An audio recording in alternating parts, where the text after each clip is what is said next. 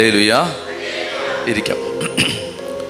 ചതി പറഞ്ഞേ ഹലേ ലുയ എല്ലാവരും ചേർന്ന് ഹല്ലേ ലുയ നമ്മൾ കർത്താവിന്റെ ആലയത്തിൽ എത്താനും ദൈവത്തെ ആരാധിക്കാനും എല്ലാം നമുക്ക് ദൈവം ഒരിക്കൽ കൂടി അവസരം തരികയാണ്. ദൈവത്തിന്റെ ആ സ്നേഹത്തിനും കരുണയ്ക്കും നമുക്ക് നന്ദി പറയാം. നന്നായിട്ടൊന്ന് ഉറക്കെ പറഞ്ഞേ യേശുവെ നന്ദി. യേശുവെ സ്തുതി. യേശുവെ മഹത്വം. യേശുവെ ആരാധന. ഹാലേ ലുയ യേശുവെ നന്ദി. യേശുവെ സ്തുതി. യേശുവേ ആരാധന. നമ്മൾ പരിശുദ്ധാത്മാവിന്റെ നിയന്ത്രണത്തിന് വേണ്ടി ആഗ്രഹിച്ച് പ്രാർത്ഥിക്കണം. ഈ ഒരു വർഷം പ്രത്യേകിച്ച് ദൈവാത്മാവിന്റെ പൂർണമായ നിയന്ത്രണത്തിന് നമ്മളെ തന്നെ സമർപ്പിച്ചുകൊണ്ട് പ്രാർത്ഥിക്കണം. പരിശുദ്ധാത്മാവ് നമ്മളെ നയിക്കാൻ വേണ്ടി നമ്മൾ പ്രത്യേകം ആഗ്രഹിച്ച് പ്രാർത്ഥിക്കണം. എന്നൊക്കെ പറഞ്ഞേ ഹല്ലേ ലുയാ റോമാലേഖനത്തിൽ പൗലോസ്ലിക നമ്മളെ പഠിപ്പിക്കുന്നത് അങ്ങനെയാണ്. റോമാലേഖനം എട്ടാം അധ്യായത്തിൽ ആത്മാവ് എട്ടാം അധ്യായത്തിന്റെ തലക്കെട്ട് തന്നെ ആത്മാവിലുള്ള ജീവിതം എന്നാണ്. റോമാലേഖനം എട്ടാം അധ്യായത്തിന്റെ തലക്കെട്ട് തന്നെ ആത്മാവിലുള്ള ജീവിതം എന്നാണ്. ആത്മാവിലുള്ള ജീവിതം. നമ്മൾ പരിശുദ്ധാത്മാവിനാൽ നയിക്കപ്പെടുന്ന മക്കളായിട്ട് മാറണം. റോമർ എട്ട് പതിനാല് ഇങ്ങനെയാണ്. ദൈവാത്മാവിനാൽ നയിക്കപ്പെടുന്നവരെല്ലാം ദൈവത്തിന്റെ പുത്രന്മാരാണ്. ഇതൊന്ന് കേട്ടെ. ദൈവാത്മാവിനാൽ നയിക്കപ്പെടുന്നവരെല്ലാം ദൈവത്തിന്റെ പുത്രന്മാരാണ്. എന്നിവിടെ ഒന്ന് പറഞ്ഞേ ദൈവാത്മാവിനാൽ നയിക്കപ്പെടുന്നവരെല്ലാം ദൈവത്തിന്റെ പുത്രന്മാരാണ്. നമ്മൾ മനസ്സിലാക്കേണ്ടത് നമ്മൾ ദൈവത്തിന്റെ പുത്രന്മാരായി മാറിയത് പുത്രന്മാരും പുത്രിമാരുമായി മാറിയത് എപ്പോഴാണ്? നമ്മൾ ദൈവാത്മാവിന്റെ പുത്രന്മാരും പുത്രിമാരുമായിട്ട് മാറിയത് എപ്പോഴാണ്? മാമോദീസയിലൂടെയാണ് അല്ലേ? അവനെ സ്വീകരിച്ചവർക്കെല്ലാം അവന്റെ നാമത്തിൽ വിശ്വസിച്ചവർക്കെല്ലാം ദൈവ മക്കളാകാൻ അവിടുന്ന് കഴിവ് നൽകി. ദൈവ മക്കളാവാൻ ഇത് കേൾക്കണം നന്നായിട്ട്. ദൈവമക്കളാവാനുള്ള കഴിവ് നമുക്ക് കിട്ടിയത് നമ്മൾ യേശു ക്രിസ്തുവിന്റെ നാമത്തിൽ മാമോദി പിതാവിന്റെയും പുത്രന്റെയും പരിശുദ്ധാത്മാവിന്റെയും നാമത്തിൽ മാമോദീസ സ്വീകരിച്ചപ്പോഴാണ്. അപ്പോൾ നമ്മൾ ദൈവത്തിന്റെ മക്കളായിട്ട് മാറി. പക്ഷേ ഇവിടെ പറഞ്ഞിരിക്കുകയാണ് ദൈവാത്മാവിനാൽ നയിക്കപ്പെടുന്നവരെല്ലാം ദൈവത്തിന്റെ പുത്രന്മാരാണ്. അപ്പം മാമോദീസ വഴിയായി ദൈവത്തിന്റെ പുത്രനും പുത്രിയുമായി പക്ഷെ ഇവിടെ പറഞ്ഞിരിക്കുന്നു ദൈവാത്മാവിനാൽ നയിക്കപ്പെട്ടാൽ മാത്രമേ നിങ്ങൾ ദൈവത്തിന്റെ പുത്രന്മാരും പുത്രിമാരും ആകൂ. ഇത് തമ്മിൽ എങ്ങനെ സിങ്ക് ചെയ്യും? പ്രശ്നം നിങ്ങൾ പിടി കിട്ടിയോ? പ്രശ്നം മനസ്സിലായോ? ഹലോ? പ്രശ്നം മനസ്സിലായോ? അതായത് നമ്മൾ ഓൾറെഡി ദൈവത്തിന്റെ പുത്രന്മാരും പുത്രിമാരും ആയി മാമോദീസ വഴി. എന്നാൽ ഇവിടെ പറയുകയാണ് നിങ്ങൾ ദൈവാത്മാവിനാൽ നയിക്കപ്പെട്ടാലേ ദൈവത്തിന്റെ പുത്രന്മാരും പുത്രിമാരും ആകൂ. ഹലോ? മനസ്സിലാവുന്നോ? ഈ പ്രശ്നം പിടി കിട്ടിയോ? അതായത് ദൈവത്തിന്റെ പിതാവിന്റെ പുത്രന്റെ പരിശുദ്ധാത്മാവിന്റെ നാമത്തിൽ മാമോദീസ സ്വീകരിച്ചപ്പോൾ തന്നെ സ്വീകരിച്ചവർക്കെല്ലാം തന്റെ നാമത്തിൽ വിശ്വസിച്ചവർക്കെല്ലാം പൂരിപ്പിച്ച് ദൈവമക്കളാവാൻ അവിടുന്ന് കഴിവ് നൽകി അവിടുന്ന് കഴിവ് നൽകി ദൈവമക്കളാവാൻ. അപ്പം നമ്മൾ ഓൾറെഡി ഇപ്പോൾ ആരാണ്? മാമോദീസ വഴിയായി എല്ലാവരും ദൈവത്തിന്റെ പുത്രന്മാരും പുത്രിമാരുമാണ്. ആണോ? അതെ. പക്ഷെ ഇവിടെ റോമർ എട്ട് പതിനാലിൽ പറയുകയാണ് ദൈവാത്മാവിനാൽ നയിക്കപ്പെടുന്നവരാണ്. ദൈവാത്മാവിനാൽ നയിക്കപ്പെടുന്നെങ്കിൽ നിങ്ങൾ ദൈവത്തിന്റെ പുത്രന്മാരാണ്. ദൈവാത്മാവിനാൽ നയിക്കപ്പെടുന്നവരെല്ലാം ദൈവത്തിന്റെ പുത്രന്മാരാണ്. അപ്പോൾ കേട്ടെ എന്നാൽ ഇവിടുത്തെ എങ്ങനെയാണ് ഇതിനെ തമ്മിൽ നിന്ന് കണക്ട് ചെയ്യുന്നത്? ഇങ്ങനെയാണത്. അതായത് ഒരു കുഞ്ഞ് ജനിക്കുന്നു. പുത്രനും പുത്രിയുമായിട്ടൊരു കുഞ്ഞ് ജനിക്കുന്നു. നിങ്ങളുടെ വീട്ടിൽ സാധാരണ മാതാപിതാക്കൾക്ക് ഒരു കുഞ്ഞ് ജനിക്കുന്നു. നിങ്ങളുടെ മകനാണ് അല്ലെങ്കിൽ നിങ്ങളുടെ മകളാണ്. പുത്രനാണ് പുത്രിയാണ്. ഈ കുട്ടി വളർന്നു വന്ന് വളർന്നു വന്ന് ഈ മാതാപിതാക്കളുടെ മകനാണ് മകളാണ് എന്ന് തിരിച്ചറിവോടുകൂടി ജീവിക്കുന്ന കുഞ്ഞായിട്ട് ജനിച്ചു മകനായിട്ട് ജനിച്ചു മകളായിട്ട് ജനിച്ചു. പക്ഷേ മകനാണ് മകളാണ് എന്ന തിരിച്ചറിവ് ഈ വ്യക്തിക്ക് കിട്ടുന്നത് ആ വ്യക്തി വളരുമ്പോഴാണ്. അല്ലേ? കൊച്ചു കുഞ്ഞുങ്ങൾക്ക് അതറിയാമോ അറിയാൻ പാടില്ല. മാമോദീസ വഴിയായിട്ട് നമ്മൾ ദൈവത്തിന്റെ മക്കളായിട്ട് ജന്മം കിട്ടി. ദൈവമക്കളാണെന്ന തിരിച്ചറിവിൽ നമ്മൾ വളരുന്നത് പരിശുദ്ധാത്മാവിനാൽ നയിക്കപ്പെടുമ്പോൾ മാത്രമാണ്. പരിശുദ്ധാത്മാവ് നയിക്കാത്ത ഒരു വ്യക്തിക്ക് ദൈവപുത്രന്റെ ഒരവകാശത്തിലും പങ്കുചേരാൻ പറ്റില്ല. അവർക്ക് പറഞ്ഞേ ഹല്ലേ ലുയാ ഉദാഹരണത്തിന് നിങ്ങൾ ഇവിടുത്തെ ഇപ്പോൾ കഴിഞ്ഞ ദിവസം ഒരു കഴിഞ്ഞ ദിവസം എവിടെയോ കണ്ടു എവിടെയോ വായിച്ചു. അതായത് ഒരു ഒരു സ്ത്രീ ഞാൻ പേരൊന്നും ഓർക്കുന്നില്ല ഇങ്ങനെ പാസിംഗ് ആയിട്ട് കണ്ടതാണ്. ഏതോ ഒരു സ്ത്രീ ഏതോ ഒരു പ്രശസ്തയായ ആളുടെ മകളാണെന്ന് പറഞ്ഞ് അമ്പത് കോടി രൂപയ്ക്ക് കണ്ട് നഷ്ടപരിഹാരത്തിന് കേസ് കൊടുത്തിരിക്കുകയാണ്. ഈ ഒരു ഉദാഹരണം നല്ല ഉദാഹരണമാണ്. ഇത്രയും കാലം ആ പെൺകുട്ടി ജീവിച്ചത് മറ്റാരുടെയോ മകളാണെന്ന് വിചാരിച്ചിട്ടാണ്. എന്നാൽ ഒരു പ്രത്യേക സാഹചര്യത്തിൽ ആ പെൺകുട്ടി തിരിച്ചറിയുന്നു ഞാൻ ഈ പ്രശസ്തയായ ഈ സ്ത്രീയുടെ മകളാണ്. അപ്പോൾ തിരിച്ചറിഞ്ഞു കഴിഞ്ഞപ്പോൾ ആ തിരിച്ചറിവ് കിട്ടിക്കഴിഞ്ഞപ്പോൾ ഈ പെൺകുട്ടി കേസ് കൊടുത്തിരിക്കുകയാണ് എനിക്ക് അമ്പത് കോടി രൂപ തരണം. കാരണം ഇത്രയും കാലം ഞാൻ ഗതികേടിലാണ് ജീവിച്ചിരുന്നത്. ഈ ആളുടെ മകളായിരുന്നെങ്കിൽ ഞാൻ ഈ ഗതികേടിൽ കഴിയേണ്ട ആവശ്യമില്ലായിരുന്നു. നിങ്ങൾക്കിത് മനസ്സിലാവുന്നോ?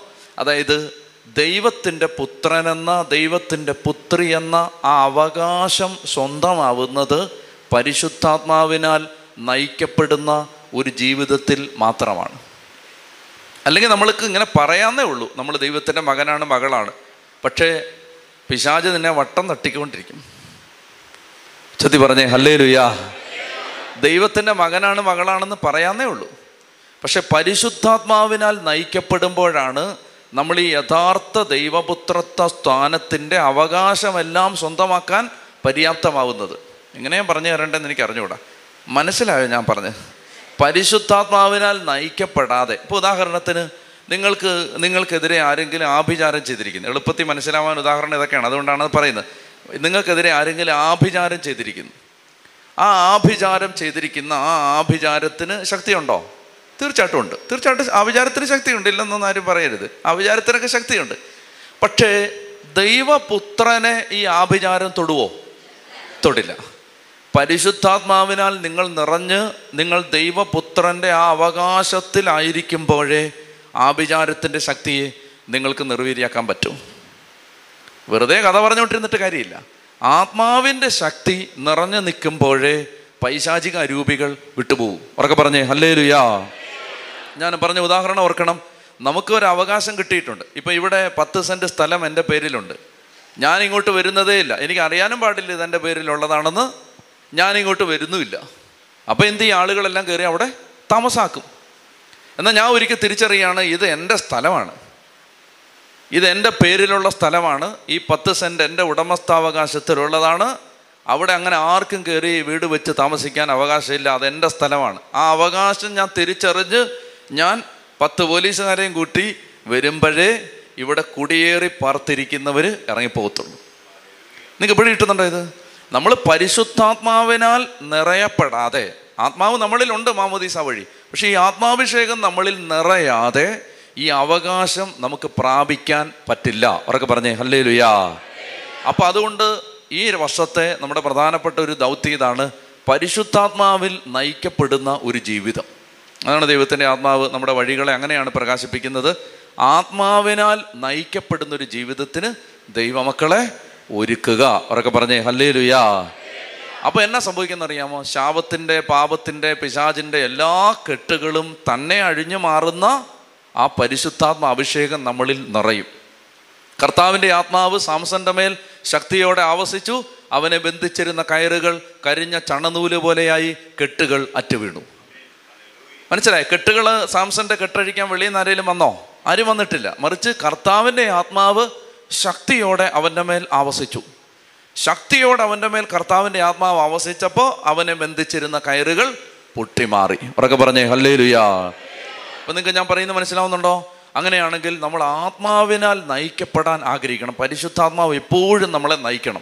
ഇപ്പം നമ്മൾ ഈ ശുശ്രൂഷയെ സംബന്ധിക്കുമ്പോഴാണെങ്കിലും ആത്മാവിന്റെ ഒരു നിയന്ത്രണത്തിൽ നമ്മൾ കേൾക്കണം പറയണം പ്രാർത്ഥിക്കണം. അപ്പോൾ എല്ലാ കാര്യത്തിനും വ്യത്യാസം വരും.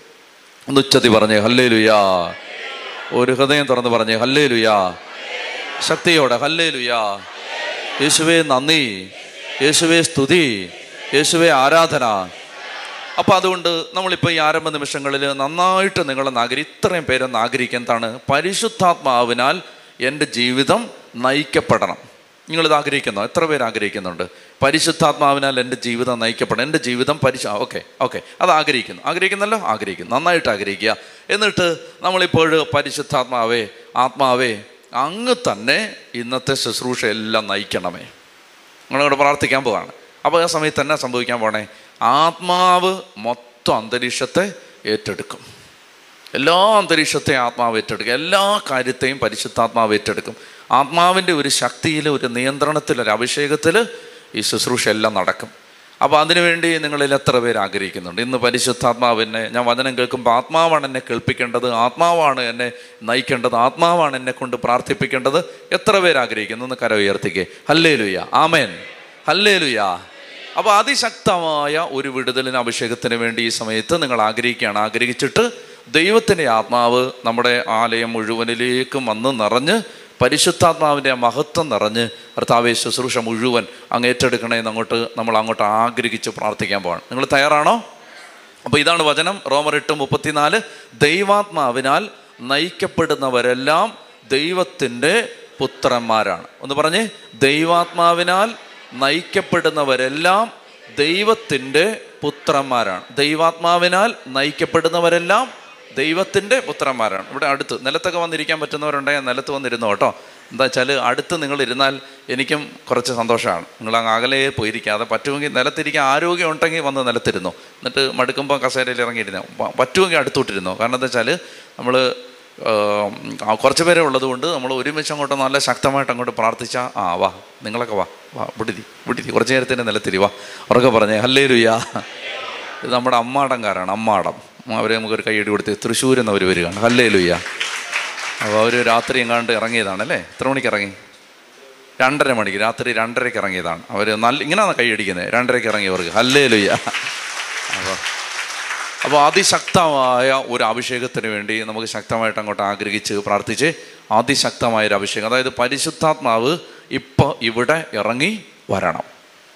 ഇപ്പം ഇവിടെ ഇറങ്ങി വരണം ആത്മാവുണ്ട് പക്ഷെ നമുക്കത് അനുഭവിക്കാൻ പറ്റണം. പരിശുദ്ധാത്മാവ് ഈ സമയത്ത് ഇവിടെ ഇറങ്ങി വന്ന് നമ്മളെ ഇപ്പം നയിക്കണം. മനസ്സിലായോ? ധ്യാനത്തിന്റെ ഇവിടെ താമസിച്ചുള്ള ധ്യാനം നടക്കായിരുന്നു. ഇപ്പം ധ്യാനത്തിന്റെ സമാപന ദിവസം ഞാൻ മധ്യസ്ഥ പ്രാർത്ഥനക്കാരെ എടുത്ത് വിളിച്ച് പറഞ്ഞു ഇവിടെ ഇന്ന് പരിശുദ്ധാത്മാവ് വന്നിരിക്കണം. അല്ലെ? എല്ലാത്തിനെയും ഡിസ്മിസ് ചെയ്യാൻ പോവാണ്. മധ്യസ്ഥ പ്രാർത്ഥനക്കാരോട് ഞാൻ പറഞ്ഞു പരിശുദ്ധാത്മാവ് ഇവിടെ വന്നിരിക്കണം. ഇവിടെ വന്നേ പറ്റൂ. ഇന്ന് വന്നിരിക്കണം. അല്ലെങ്കിൽ എല്ലാത്തിനെയും ഇവിടുന്ന് പുറത്താക്കാൻ പോവാണ്. അപ്പോൾ അവർക്കൊരു ബോധ്യമുള്ള എന്താണെന്നറിയാമോ?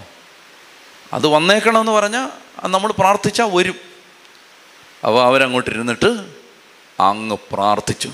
പരിശുദ്ധാത്മാവേ അച്ഛൻ പറഞ്ഞിരിക്കുന്നത് ഇന്ന് ഇവിടെ വന്നേക്കണമെന്നാണ്. അപ്പോൾ ഞങ്ങളെ അല്ലേ ഇവിടുന്ന് പുറത്താക്കാൻ സാധ്യതയുണ്ട്? ഇന്ന് നീ വരണം. ശരി എന്റെ കർത്താവേ ആത്മാവ് ഇങ്ങ് ഇറങ്ങി വന്നു. പരിശുദ്ധാത്മാവ് വന്ന് പിന്നെ വൈകുന്നേരത്തെ ശുശ്രൂഷകളെല്ലാം വേറൊരു തലത്തിൽ ആത്മാവ് അങ്ങ് ഏറ്റെടുത്ത് നയിക്കാൻ തുടങ്ങി. അവരൊക്കെ പറഞ്ഞേ ഹല്ലേ ലുയാ അപ്പോൾ അതുകൊണ്ട് അത് സത്യമാണ്. പരിശുദ്ധ നമുക്ക് അങ്ങൊരു നിർബന്ധ ബുദ്ധി ഉണ്ടാവണം. പരിശുദ്ധാത്മാവേ ഓരോ ശുശ്രൂഷയിലും ഇങ്ങനെ ഡാനിലച്ചൻ സംസാരിക്കരുത്. വിളിച്ചന വിളിച്ചനച്ചൻ സംസാരിക്കരുത്. ആദർശച്ചൻ സംസാരിക്കരുത്. അല്ലെങ്കിൽ ബ്രദർ സംസാരിക്കരുത്. പരിശുദ്ധാത്മാവ് സംസാരിക്കണം. ഇവിടെ വേറെ ആരും ഒന്നും മിണ്ടാൻ പാടില്ല. പരിശുദ്ധാത്മാവ് സംസാരിച്ചോണം. അത് നിങ്ങൾ അങ്ങോട്ട് അങ്ങോട്ട് അങ്ങോട്ട് അങ്ങോട്ട് ആഗ്രഹിച്ചോണം. ദൈവത്തിന്റെ ആത്മാവ് ഈ സമയത്ത് അങ്ങ് സംസാരിക്കണം അങ്ങ് വരണം അങ്ങ് ഇവിടെ വരണം. അവർക്ക് പറഞ്ഞേ ഹല്ലേ ലുയാ അപ്പോൾ നിങ്ങളിൽ എത്ര പേര് അത് ആഗ്രഹിക്കുന്നു? എത്ര പേര്? പരിശുദ്ധാത്മാവ് ഇന്ന് രണ്ടായിരത്തി ഇരുപതിന്റെ ആദ്യത്തെ ഈ ശനിയാഴ്ച നമ്മൾ ഒരുമിച്ച് പ്രാർത്ഥിക്കുമ്പോൾ ആത്മാവ് ഈ സമയത്ത് അങ്ങ് ഇറങ്ങി വെളിപ്പെടണം അങ്ങ് ഇറങ്ങി വരണം. ഒന്ന് എഴുന്നേറ്റേ. ദൈവാത്മാവിനാൽ നയിക്കപ്പെടുന്നവരെല്ലാം ദൈവത്തിന്റെ പുത്രന്മാരാണ്. ദൈവാത്മാവിനാൽ നയിക്കപ്പെടുന്നവരെല്ലാം ദൈവത്തിന്റെ പുത്രന്മാരാണ് ദൈവാത്മാവിനാൽ നയിക്കപ്പെടുന്നവരെല്ലാം ദൈവത്തിന്റെ പുത്രന്മാരാണ് ഉറക്കെ പറഞ്ഞേ ഹാലേ ലുയാ ഹാലേ ലുയാ ഇനി ഒന്ന് കണ്ണടച്ച് ആരെ ശ്രദ്ധിക്കരുത് കരങ്ങൾ ഉയർത്തി ആരെ ശ്രദ്ധിക്കുക രണ്ട് മൂന്ന് മിനിറ്റ് നിങ്ങൾ ഉച്ചത്തിൽ ഒന്ന് സ്തുതിച്ചേ ഹല്ലേ ലുയാ Hallelujah, hallelujah, hallelujah, hallelujah, hallelujah, hallelujah, hallelujah, hallelujah. ഉച്ചത്തിൽ സ്തുതിക്കട്ടെ. Hallelujah hallelujah hallelujah hallelujah hallelujah hallelujah hallelujah, hallelujah. ശക്തിയോടെ സ്തുതിച്ച്. ഓരോ ഉച്ചത്തിൽ സ്തുതിച്ച്. സ്തുതിക്കുന്നു സ്തുതിക്കുന്നു സ്തുതിക്കുന്നു സ്തുതിക്കുന്നു സ്തുതിക്കുന്നു സ്തുതിക്കുന്നു സ്തുതിക്കുന്നു സ്തുതിക്കുന്നു. Hallelujah hallelujah hallelujah hallelujah. Hallelujah സ്തുതി. ഹാലേലുയ സന്തോഷത്തോടെ ഹാലേലുയ ഇരിക്കാം. മടുത്തോ? ഇല്ലേ? മടുത്താലും മടുത്തില്ലെന്നേ പറയാവൂ കേട്ടോ? ഞാൻ പറയുന്നത് കേൾക്കാമോ നിങ്ങൾക്കെല്ലാം? വ്യക്തമാണോ? എന്റെ സംസാരം വ്യക്തമാണോ? അതെയോ? പുറകിലൊക്കെ? ഉറക്കെ പറഞ്ഞേ ഹാലേ ലുയാ ഹാലേ ലുയാ സന്തോഷത്തോടെ ഹാലേ ലുയാ ഹാലേ ലുയാ യേശുവേ നന്ദി. യേശുവേ സ്തുതി. ഇപ്പം നമ്മൾ ചിന്തിച്ചുകൊണ്ടിരുന്നത് ദൈവത്തിന്റെ ആത്മാവിനാൽ നയിക്കപ്പെടുന്ന ഒരു ജീവിതം നയിക്കണം. ദൈവത്തിന്റെ ആത്മാവിനാൽ നയിക്കപ്പെടുന്ന ഒരു ജീവിതം. നമ്മൾ മത്തായിയുടെ സുവിശേഷം പതിനേഴാം അധ്യായത്തിൽ അതിന്റെ അവസാന ഭാഗത്ത് അതോടെ കഴിഞ്ഞാൽ ആ പതിനേഴാം അധ്യായം കഴിയും. അത് ഞാൻ വേഗം ഒന്ന് പറയാം. മത്തായിയുടെ സുവിശേഷം പതിനേഴാം അധ്യായമാണ് നമ്മൾ പഠിച്ചുകൊണ്ടിരുന്നത്. ആ പതിനേഴാം അധ്യായത്തിൽ നമ്മൾ അവസാന ഭാഗത്ത് പരിശുദ്ധാത്മാവ് എത്രമാത്രം എല്ലാ കാര്യങ്ങളെക്കുറിച്ചും കരുതലോടുകൂടി കാണുന്നുണ്ടെന്ന് മനസ്സിലാക്കാൻ നമ്മളെ സഹായിക്കും. ദൈവത്തിന്റെ ആത്മാവിന്റെ കരുതൽ മനസ്സിലാക്കാൻ സഹായിക്കും. എന്ന് കേട്ടേ മത്തായിയുടെ സുവിശേഷം പതിനേഴാമത്തെ അധ്യായത്തിൽ ഇരുപത്തിനാല് മുതലുള്ള വാക്യങ്ങൾ ഇരുപത്തിരണ്ട് മുതലുള്ള വാക്യങ്ങളാണ് നമുക്കിനി വായിക്കാനുള്ളത്. ഇരുപത്തിരണ്ട് മുതലുള്ള വാക്യങ്ങൾ അവർ ഗലീലയിൽ ഒരുമിച്ച് കൂടിയപ്പോൾ യേശു അവരോട് പറഞ്ഞു മനുഷ്യപുത്രൻ മനുഷ്യരുടെ കൈകളിൽ ഏൽപ്പിക്കപ്പെടാൻ പോകുന്നു. അവർ അവനെ വധിക്കും. എന്നാൽ മൂന്നാം ദിവസം അവർ ഉയർപ്പിക്കപ്പെടും. ഇത് കേട്ട് അവർ അതീവ ദുഃഖിതരായി തീർന്നു എന്ന് കേട്ടെ? ഈശോ പീഡാനുഭവത്തെക്കുറിച്ചുള്ള രണ്ടാമത്തെ പ്രവചനമാണിത്. പീഡാനുഭവത്തെയും കുരിശുമരണത്തെയും കുറിച്ച് ഈശോ എത്രാമത്തെ പ്രാവശ്യമാണ് മത്താടി സുവിശേഷത്തിൽ ഇപ്പോൾ പ്രവചിക്കുന്നത്? രണ്ടാമത്തെ തവണയാണ് അപ്പോൾ ഈശോ പറയുകയാണ് മനുഷ്യപുത്രൻ ഇതാ ജെറുസലേമിലേക്ക് പോവുകയാണ്. അവിടെ വെച്ച് അവൻ മനുഷ്യരുടെ കൈകളിൽ ഏൽപ്പിക്കപ്പെടാനായിട്ട് പോകുന്നു. അപ്പോൾ ഇത് കഴിയുമ്പോൾ സ്വാഭാവികമായിട്ടും നമുക്കൊരു പ്രയാസം വരും ഒരു സഹനം വരും അല്ലെ ഒരു വേദന വരും എന്തെങ്കിലുമൊക്കെ ഞെരുക്കം വരും. വരാത്ത ആരെങ്കിലും ഉണ്ടോ? ഉണ്ടോ? ആരുമില്ല. ഉണ്ടോ? ഹലോ നിങ്ങൾ ബംഗാളികളാണോ? മലയാളികളല്ലേ ഇത്? പ്രതികരണമൊന്നുമില്ലല്ലോ. ഉറക്കാണോ? വിശക്കുന്നോ? ചായ വേണോ? എന്തെങ്കിലും വേണോ? ചൂടുവെള്ളം? ഒന്നും വേണ്ട. പറയരുത്. ഇങ്ങനെ നിൽക്ക ശ്രദ്ധിച്ചേ.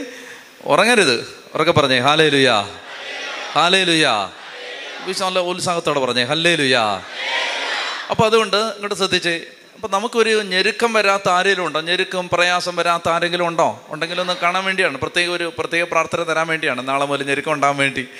ഓക്കെ അങ്ങനെ ആരുമില്ല. എല്ലാ ആളുകൾക്കും ഞെരുക്കമുണ്ട്. എല്ലാവർക്കും പ്രയാസമുണ്ട്. അപ്പോൾ കർത്താവ് ഇതാ ഒരു സഹനത്തിലൂടെ കടന്നു പോകാൻ പോവുകയാണ് കർത്താവിന് സഹനമുണ്ട്. അപ്പോൾ ആ സഹനത്തിലൂടെ കർത്താവ് കടന്നു പോകാനായിട്ട് തുടങ്ങുകയാണ് അപ്പോൾ കർത്താവ് ഇത് നേരത്തെ പറയുകയാണ്. നമുക്ക് സഹനം അതങ്ങനെയാണ്. ചിലപ്പോൾ നമുക്കും അങ്ങനെയാണ്. നമുക്ക് എന്തെങ്കിലും മനപ്രയാസം ഉണ്ടാവാൻ സാധ്യതയുണ്ടെങ്കിൽ കർത്താവ് രണ്ടാഴ്ച മുമ്പേ പറഞ്ഞു തരും. എന്നാണ്. അതാ കരുതിയിരുന്നോ റെഡി ആയിട്ടിരുന്നോ. ഇതാ ഒരു പ്രയാസം വരാൻ പോവുകയാണ് ഉറക്കെ പറഞ്ഞേ ഹല്ലേ ലുയാ അങ്ങനെയുണ്ട്. അത് നിങ്ങൾക്ക് മനസ്സിലായിട്ടുണ്ടോ എന്ന് എനിക്കറിയില്ല. ഉണ്ടോ? ഏ? എല്ലാ ദിവസവും പ്രയാസമായിട്ട് നേരത്തെ പറയേണ്ട കാര്യമില്ല അല്ലേ? മുന്നൂറ്ററുപത്തഞ്ച് ദിവസവും പ്രയാസമാണ്. ഓക്കെ. അപ്പം നമുക്ക് എന്തെങ്കിലും പ്രയാസമോ ഞെരുക്കമോ വേദനയോ ഒക്കെ വരാൻ സാധ്യതയുണ്ടെങ്കിൽ കർത്താവ് അത് കുറച്ച് കുറച്ച് നേരത്തെ പറഞ്ഞു തരും. കുറച്ച് നേരത്തെ. അപ്പോൾ കർത്താവിനും കർത്താവിനും ഞെരുക്കം ഉണ്ടാകുമ്പോഴാണ് കർത്താവിന് അത് നേരത്തെ അറിയാം. അതെല്ലാം ദൈവത്തിന്റെ പദ്ധതിയിൽ സംഭവിക്കുന്ന കാര്യങ്ങളായതുകൊണ്ട് ദൈവത്തിന് മുൻകൂ ഈശോയ്ക്ക് അത് മുൻകൂട്ടി അറിയാം. അപ്പോൾ അത് ഈശോ പറയുകയാണ് ഇതാ മനുഷ്യപുത്രന് സഹനം വരാൻ പോവാണ്. ഹലോ? ഇവിടെ ഉണ്ടോ? ഒന്ന് കൈവശിക്കേ. ആ ഓക്കെ. അപ്പോൾ മനുഷ്യപുത്രന് സഹനം വരാൻ വേണ്ടി പോവാണ്. അപ്പോൾ സ്വാഭാവികമായിട്ടും വേദന വരാൻ പോകുന്നു എന്ന് പറയുമ്പോൾ നമ്മുടെ മനസ്സിൽ ഉണ്ടാവാൻ സാധ്യതയുള്ളത് അപ്പോൾ ദൈവം കൈവിട്ടു. അല്ലേ? ദൈവം നമ്മളെ സഹായിക്കുന്നില്ല. അങ്ങനെയല്ലേ നമ്മൾ ചിന്തിക്കുന്നത്? ദൈവം സഹായിക്കാത്തപ്പോഴാണ് പ്രയാസം വരുന്നത് എന്നാണ് നമ്മൾ പലപ്പോഴും ചിന്തിക്കുന്നത്. ഈശോ തന്നെ ചോദിച്ചില്ലേ പിതാവേ ദൈവമേ എന്റെ ദൈവമേ എന്തുകൊണ്ടാണ് നീ എന്നെ കൈവിട്ടത് ഒന്ന് നന്നായിട്ട് പ്രാർത്ഥിച്ച് ചില പൈശാചിക പീഡകൾ കൂട്ടായ്മയിൽ നിന്ന് വിട്ടുപോകുന്നതായിട്ട് ദൈവത്തിന്റെ ആത്മാവ് വെളിപ്പെടുന്നു. ഒന്ന് കണ്ണടച്ച് ശ്രദ്ധിച്ചേ നന്നായിട്ട് ശ്രദ്ധിച്ചേ ഹാലലുയ നന്നായിട്ട് സ്തുതിച്ചേ ഈശോയെ സ്തുതിക്കുന്നു, സ്തുതിക്കുന്നു, സ്തുതിക്കുന്നു. സ്തുതിക്കുന്നു സ്തുതിക്കുന്നു സ്തുതിക്കുന്നു സ്തുതിക്കുന്നു സ്തുതിക്കുന്നു സ്തുതിക്കുന്നു ഹാലലുയ ഹാലലുയ ഹാലലുയ ഹാലലുയ ഹാലലുയ ഹാലലുയ ഹാലലുയ ഹാലലുയ ഹാലലുയ ഈശോയെ ആമേൻ ആമേൻ ആമേൻ. അവിടെ പെട്ടെന്ന് ആത്മാവ് സന്ദേശം തന്നെ. അതായത് ചില ദുഷ്ടാരൂപികൾ വേഗം ഇറങ്ങിപ്പോവാണ് കേട്ടോ അത് ദൈവിക വചന അങ്ങോട്ട് പറയുമ്പോൾ തന്നെ ദൈവത്തിന്റെ വിടുതലുണ്ടാവുന്നതാണ് നന്നായിട്ട് പ്രാർത്ഥിച്ചോ കർത്താവ് സഹായിക്കും. നോക്കിയേ ശ്രദ്ധിച്ചേ. അതായത് ഈ സഹനം ഉണ്ടാവുന്ന സമയത്ത് നമ്മുടെ മനസ്സിൽ ഇങ്ങനെ ഒരു ചിന്ത വരും. സഹനം ഉണ്ടാവുമ്പോൾ ദൈവം അവരെ കൈവിട്ടതായിരിക്കും. ഇങ്ങനെ ചിന്ത വരുമോ ഹലോ വരുമോ വരും. അപ്പോൾ അങ്ങനെ വരുമ്പോ അടുത്ത ഭാഗം എന്തെന്നറിയാം? അടുത്തത് ഭയങ്കരമായ ഒരു ആത്മീയ രഹസ്യം തരുന്ന ഒരു ഭാഗമാണ്. കേട്ടാ മതി കേട്ടാ മതി കേട്ടാ മതി. അതായത് അവർ കവർണാമിലെത്തി ഇതെല്ലാം പറഞ്ഞിട്ട് അവർ നേരെ കവർണാമിലെത്തി ആര്? യേശുവും അപ്പസ്തോലന്മാരും. അവർ കവർണാമിലെത്തിയപ്പോൾ ദേവാലയ നികുതി പിരിക്കുന്നവർ. ഒരു യഹൂദ പുരുഷൻ ഒരു യഹൂദ പുരുഷൻ ടെമ്പിൾ ടാക്സ് അടയ്ക്കണം. Temple tax. എന്ന് പറഞ്ഞാൽ ദേവാലയത്തിൽ ഇപ്പോൾ പള്ളിയിൽ മാസവരി കുടിശ്ശിക പിരിവ് ഒക്കെ ഉണ്ടല്ലോ. എന്ന് പറഞ്ഞ പോലെ ജെറുസലേം ദേവാലയത്തിൽ അവർ ഓരോ മാസവും അവർ അടയ്ക്കേണ്ട ഒരു പുരുഷൻ അടയ്ക്കേണ്ട ടാക്സ് ഉണ്ട് നികുതി ഉണ്ട് അപ്പോൾ ഈശോ അപ്പസ്തോലന്മാരും ഒന്നും ഇതൊന്നും കൊടുക്കുന്നില്ല. കാശ് വേണ്ട കൊടുക്കാൻ. അവരുടെ അനുദിന ജീവിതത്തിന് പോലും നിവൃത്തിയില്ലാത്ത തരത്തിൽ കർത്താവ് ശിഷ്യന്മാർ ഇങ്ങനെ അലഞ്ഞു കിടക്കുകയാണ് അപ്പോൾ ഇവർക്ക് ഈ ടാക്സ് കൊടുക്കാനുള്ള വകുപ്പില്ല. അപ്പോൾ ആ സമയത്ത് പത്രോസിന്റെ അടുത്ത് വന്ന് ദേവാലയ നികുതി പിരിക്കുന്നവർ ചോദിക്കുകയാണ്. എന്റെ ചോദ്യം ഞാൻ നിങ്ങളോട് പറയട്ടെ? ഇവരെന്താണ് പത്രോസിന്റെ അടുത്ത് വന്ന് ചോദിച്ചത്? പറ. പത്രോസിന്റെ അടുത്ത് വന്ന് ചോദിച്ചത് എന്തിനാ? പത്രോസാണ് ശിഷ്യന്മാരുടെ ലീഡർ മനസ്സിലായില്ലേ? മത്തായിയുടെ സുവിശേഷം പതിനാറാം അധ്യായം മുതൽ നമ്മൾ മനസ്സിലാക്കിയിരിക്കണം ഇനി പല ഭാഗത്തും പത്രോസിന്റെ നേതൃത്വം നമ്മൾ കാണാൻ പോവാണ്. പത്രോസാണ് തലവൻ പത്രോസിന്റെ പരമാധികാരം പത്രോസിന്റെ പരമാധികാരം. അതുകൊണ്ടാണ് ലീഡറിന്റെ അടുത്ത് വന്നാണ് ചോദിക്കുന്നത് നിങ്ങൾ ടാക്സ് കൊടുക്കുന്നില്ലേ? നിങ്ങൾ ദേവാലയ നികുതി നീയും നിന്റെ ഗുരുവും നിന്റെ ഗുരു നികുതി കൊടുക്കുന്നില്ലേ? അപ്പോ അവൻ പറഞ്ഞു ഉവ് കൊടുക്കുന്നുണ്ട്. കൊടുക്കുന്നുണ്ട്. ഓക്കെ വീട്ടിലെത്തിയപ്പോൾ ഈശോ ചോദിച്ചു ഷെമയോനെ നിനക്ക് എന്നാ തോന്നുന്നു? ഭൂമിയിലെ രാജാക്കന്മാർ ആരിൽ നിന്നാണ് ടാക്സ് പിരിക്കുന്നത്? അന്യരിൽ നിന്നോ മക്കളിൽ നിന്നോ? ഇപ്പൊ രാജാവ് രാജകുമാരന്റെ കയ്യിൽ നിന്ന് ടാക്സ് പിരിക്കുവോ? ഇല്ല. രാജാവ് രാജകുമാരന്റെ കയ്യിൽ നിന്ന് നികുതി പിരിക്കില്ല. അപ്പൊ ഭൂമിയിലെ രാജാക്കന്മാർ നികുതി പിരിക്കുന്നത് മക്കളിൽ നിന്നല്ല അന്യരിൽ നിന്നാണ്. അപ്പൊ ദേവാലയത്തിന്റെ ടാക്സ് അല്ലേ? ദൈവത്തിലുള്ള നികുതി അല്ലേ? അത് ദൈവപുത്രൻ കൊടുക്കേണ്ട ആവശ്യമുണ്ടോ? അതായി ചോദിക്കുന്നേ. ദൈവത്തിന്റെ പുത്രൻ ടാക്സ് കൊടുക്കേണ്ട ആവശ്യമുണ്ടോ? ഉണ്ടോ? ഇല്ല. അതാണ് ഇപ്പൊ ഈശോ പറയുന്നത്. അതാണ് ശിമയോനെ നിനക്ക് എന്നാ തോന്നുന്നടാ? എന്നാ കർത്താവേ? എടാ പുത്രന്മാര് ടാക്സ് കൊടുക്കണോ? അപ്പോ പുത്രന്മാർ കൊടുക്കേണ്ട കർത്താവേ. ഉടനെ ഈശോ പറയാണ് അപ്പൊ പുത്രന്മാർ സ്വതന്ത്രരാണല്ലേ? എന്നാലും അവർക്ക് ഇടർച്ച ഉണ്ടാക്കാതിരിക്കാൻ വേണ്ടി നീ വേഗം പോയി കടലിൽ ചെന്ന് ചൂണ്ടയിടുക ആദ്യം കിട്ടുന്ന മത്സ്യത്തിന്റെ വാ തുറക്കുമ്പോൾ ഒരു നാണയം കണ്ടെത്തും. അതെടുത്ത് കേൾക്കണേ അതെടുത്ത് എനിക്കും നിനക്കും വേണ്ടി കൊടറാ. ഇത് ഭയങ്കര കാര്യമാണ്. എന്തെന്നറിയാമോ സഹനം വരാൻ പോകുന്ന സമയത്ത് ദൈവം കൈവിട്ടു എന്നൊരു ചിന്ത സാധാരണ മനുഷ്യനുണ്ടാവും. പക്ഷെ ദൈവം കൈവിട്ടിട്ടില്ല. അവന് തൊട്ടടുത്ത നിമിഷം ടാക്സ് കൊടുക്കാനുള്ള പൈസ ഒരു മത്സ്യത്തിന്റെ വായിൽ റെഡിയാക്കി വെച്ചിട്ടാണ് അവനെ സഹനത്തിന് ദൈവം അയക്കുന്നത്. പറഞ്ഞേ ഹല്ലേ ലുയാ മനസ്സിലായോ? ഒരു പ്രയാസത്തിലേക്ക് ദൈവം തന്നെ വിടുമ്പോഴും ദൈവം നിന്നെ ബാക്കി എല്ലാ കാര്യത്തിലും കരുതുന്നുണ്ട്. ദൈവം കൈവിട്ടു എന്ന് ചിന്തിക്കരുത്. ദൈവം അയ്യോ ദൈവം ഇല്ലാതായെന്ന് ചിന്തിക്കരുത്. അതായത് എന്നിട്ട് ഇവിടെ എന്താ പറയുന്നത്? എനിക്കും നിനക്കും വേണ്ടി കൊടുക്കുക. എന്താണ്? ഈശോയ്ക്കും പത്രോസിന്. അപ്പൊ ബാക്കി പതിനൊന്ന് അപ്പസ്വലന്മാരെ ടാക്സ് ആര് കൊടുക്കും? നമുക്ക് അങ്ങനെ ചോദ്യം വരില്ലേ? എടാ എനിക്കും തന്നെ എന്റെ നിന്റെ കൊടുത്തക്കളാന്ന് പറഞ്ഞു. അതാണ് ഈശോയും പത്രോസും തമ്മിലുള്ള ബന്ധം. അതാണ് ഈശോയും മാർപ്പാപ്പയും തമ്മിലുള്ള ബന്ധം. ഒന്ന് കൈയിടിച്ച് കർത്താവിന് നന്ദി പറഞ്ഞേ. അല്ലേ ലുയാ മനസ്സിലായോ? അതാണ് ഈശോ ഈശോയുടെ മന്ത്രിയും പ്രധാനമന്ത്രിയും തമ്മിലുള്ള ബന്ധം. എന്റെയും നിന്റെയും ടാക്സ് കൊടുത്തേക്കാൻ പറഞ്ഞു. നീ പോയി പറഞ്ഞു. പ്രിയപ്പെട്ട മക്കളെ ഇത് ശ്രദ്ധിക്കുക. അതുകൊണ്ട് കർത്താവ് ഈശോ മിശിക ഓരോ ചെറിയ കാര്യത്തിലും നമ്മളെ കരുതുന്നുണ്ട്. നിന്റെ മക്കൾക്ക് ഫീസ് കൊടുക്കണം അല്ലേ? ഫീസ് കൊടുക്കണം. ആ ഫീസ് കൊടുക്കാനുള്ള ആ ഞെരുക്കത്തിൽ ഒരു നിവൃത്തിയില്ലാതിരിക്കുന്ന സമയത്ത് കർത്താവിന് നിന്നെക്കുറിച്ചൊരു കരുതലുണ്ട്. ഉണ്ട്. ഇതങ്ങ് വിശ്വസിക്കാവോ? സാമ്പത്തിക ഞെരുക്ക് അനുഭവിക്കുന്ന എത്ര മക്കൾ ഇതിനകത്തിരിപ്പുണ്ട്? കടബാധ്യതയിൽ ഒരു ആശ്വാസം കിട്ടണം. വേഗം എഴുന്നേക്ക്. ഒന്ന് എഴുന്നേറ്റേ. നമുക്ക് ഇവരെ ഒന്ന് ബ്ലസ് ചെയ്ത് പ്രാർത്ഥിക്കാം. അതായത് വലിയ കടബാധ്യതയാണ്. പൈസ കൂടുതൽ ലോട്ടറി അടിക്കാനൊന്നും എഴുന്നേക്കണ്ട. മറിച്ച് കടബാധ്യതയാണ്. കടബാധ്യത. കടബാധ്യതയിൽ കർത്താവ് ഇടപെടണം. ഞാനിതാ ഒരു പ്രവചനം പറയുകയാണ്. രണ്ടായിരത്തി ഇരുപതിൽ ഡിസംബർ മുപ്പത്തൊന്നിന് മുമ്പ് ദൈവം നിന്റെ കടമെല്ലാം വീട്ടിയിരിക്കും. ആമേൻ. ആമേ അത് അത് അത് പറയുന്നതിന് പ്രത്യേകിച്ച് അത്ഭുത സിദ്ധിയൊന്നും ആവശ്യമില്ല. അത്രയ്ക്ക് ദൈവത്തിൽ എനിക്ക് ഉറപ്പുണ്ട്. എനിക്ക് ഉറപ്പുണ്ട്. നിങ്ങൾക്ക് ഉറപ്പില്ലെങ്കിൽ എനിക്ക് ഉറപ്പുണ്ട്. അത്രയ്ക്ക്. കാരണം നമ്മുടെയൊക്കെ സാമ്പത്തിക ബാധ്യതയിൽ ചിന്തിക്കാത്ത വിധത്തിൽ ദൈവം ഇടപെട്ടിട്ടുണ്ട്. ആ ദൈവത്തിന് കോടികൾ ഒരു വിഷയമല്ല. അവർക്ക് പറഞ്ഞേ? ഹാലേ ലുയാ ഒരു അമ്പത് ലക്ഷത്തിന് മേളിൽ കടമുള്ള ആരെങ്കിലും ഉണ്ടെന്ന് കൈവയ്ക്കുകയെ ആ വെരി ഗുഡ് വെരി ഗുഡ് അയ്യോ അമ്പത് ലക്ഷത്തിന് മേളിൽ കടമുണ്ട് ഓക്കെ ആ ഒന്നുകൂടെ കേൾക്കണം. അമ്പത് ലക്ഷത്തിന് മേളിൽ കടമുള്ളവർ ആരും തിരിഞ്ഞു നോക്കരുത്. നേരെ നോക്ക്. നിങ്ങളുടെ കാര്യം നിങ്ങൾ നോക്കിയാൽ മതി. ഓക്കെ കൈയാത്തിട്ടെ ഒരു കോടിക്ക് മേളിൽ കടമുള്ളവരെന്ന് കൈവക്കുക ആരെല്ലാം ഉണ്ടെങ്കിൽ. ഓക്കെ. രണ്ട് കോടിക്ക് മുകളിൽ കടമുള്ളവരാണെങ്കിലും കാണുന്നുണ്ട് ആരുമില്ല. അപ്പൊ കോടി. കോടിയൊന്നും കർത്താവിന് വിഷയമല്ല. കോടിയൊന്നും കർത്താവിന് ഒരു വിഷയമല്ല. ഒരു വിഷയമല്ല. അമ്പത് ലക്ഷം പത്ത് ലക്ഷം പിന്നെ പത്ത് ലക്ഷം ഒരു ഒരു ഒരു ഒരു ഇരുപത്തഞ്ച് ലക്ഷത്തിൽ താഴെ കടമുള്ളവരെല്ലാം എന്നൊക്കെ വെക്കും എല്ലാവരും എല്ലാവരും ഉണ്ട്. താഴെ എല്ലാവരും ഉണ്ട്. ഇങ്ങോട്ട് നോക്കിയേ. കടബാധ്യതയിൽ നിങ്ങൾ ചിന്തിക്കുന്നുണ്ടോ? കർത്താവിന് ഇടപെടുക ബുദ്ധിമുട്ടാണോ? ആണോ? വെറുതെ വെറുതെ ഒരു വൈകാരിക ആവേശത്തിന് പറയണ്ട. ഉള്ളിൽ ചോദിക്ക് കർത്താവിന് ബുദ്ധിമുട്ടാണോ? ആണോ? എന്റെ അടുത്ത് ഒരിക്കൽ ഒരു കുടുംബം വന്നു. ആ കുടുംബം പറഞ്ഞു അച്ഛാ ഞങ്ങൾക്ക് ഏതാണ്ട് ഒരു മുപ്പത് കോടി രൂപയുടെ കടമുണ്ട്. മുപ്പത് കോടി രൂപയുടെ കടം. അപ്പോൾ അവർ പറഞ്ഞു ഞങ്ങൾക്ക് ആസ്തിയായിട്ടൊരു പത്ത് നാൽപ്പത്തഞ്ച് കോടി രൂപയുണ്ടായിരുന്നു. അതെല്ലാം തന്നെ വിറ്റഴിച്ചിട്ട് ബാക്കി വന്ന കടമാണ് ഈ മുപ്പത് കോടി. കേൾക്കണം നിങ്ങൾ അപ്പോൾ അത്രയും കടമുള്ള ഈ കുടുംബത്തിന് ഞാൻ അവരോട് ചോദിച്ചു അപ്പം നിങ്ങൾക്ക് ഈ ആസ്തിയായിട്ടുണ്ടായിരുന്ന പത്ത് നാൽപ്പത്തഞ്ച് കോടി ആരാ തന്നേ? ദൈവം. ആ നാൽപ്പത്തഞ്ച് കോടിയാണ് നിങ്ങളിപ്പോൾ വിറ്റത്. ആ നാൽപ്പത്തഞ്ച് കോടി ആരാ നിങ്ങൾക്ക് തന്നത്? ദൈവം. ആ ദൈവത്തിന് ഈ മുപ്പത് കോടിയുടെ തരാൻ പറ്റില്ലേ? അവർ പറഞ്ഞു പറ്റും പറ്റും. എന്നാ സമാധാനത്തോടെ തിരിച്ചു പൊക്കോ. കർത്താവ് അതിനകത്ത് ഇടപെട്ടിരിക്കും. കോടി ശരിക്കും പറഞ്ഞാൽ ഇവിടെ എത്രയോ കുടുംബങ്ങൾ വന്നിട്ടുണ്ടെന്നറിയാം. എത്രയോ കുടുംബങ്ങൾ. കടബാധ്യത. പക്ഷെ ആ കടബാധ്യതയിൽ ദൈവത്തിന്റെ ഒരു കരം വെളിപ്പെട്ടിട്ടുണ്ട്.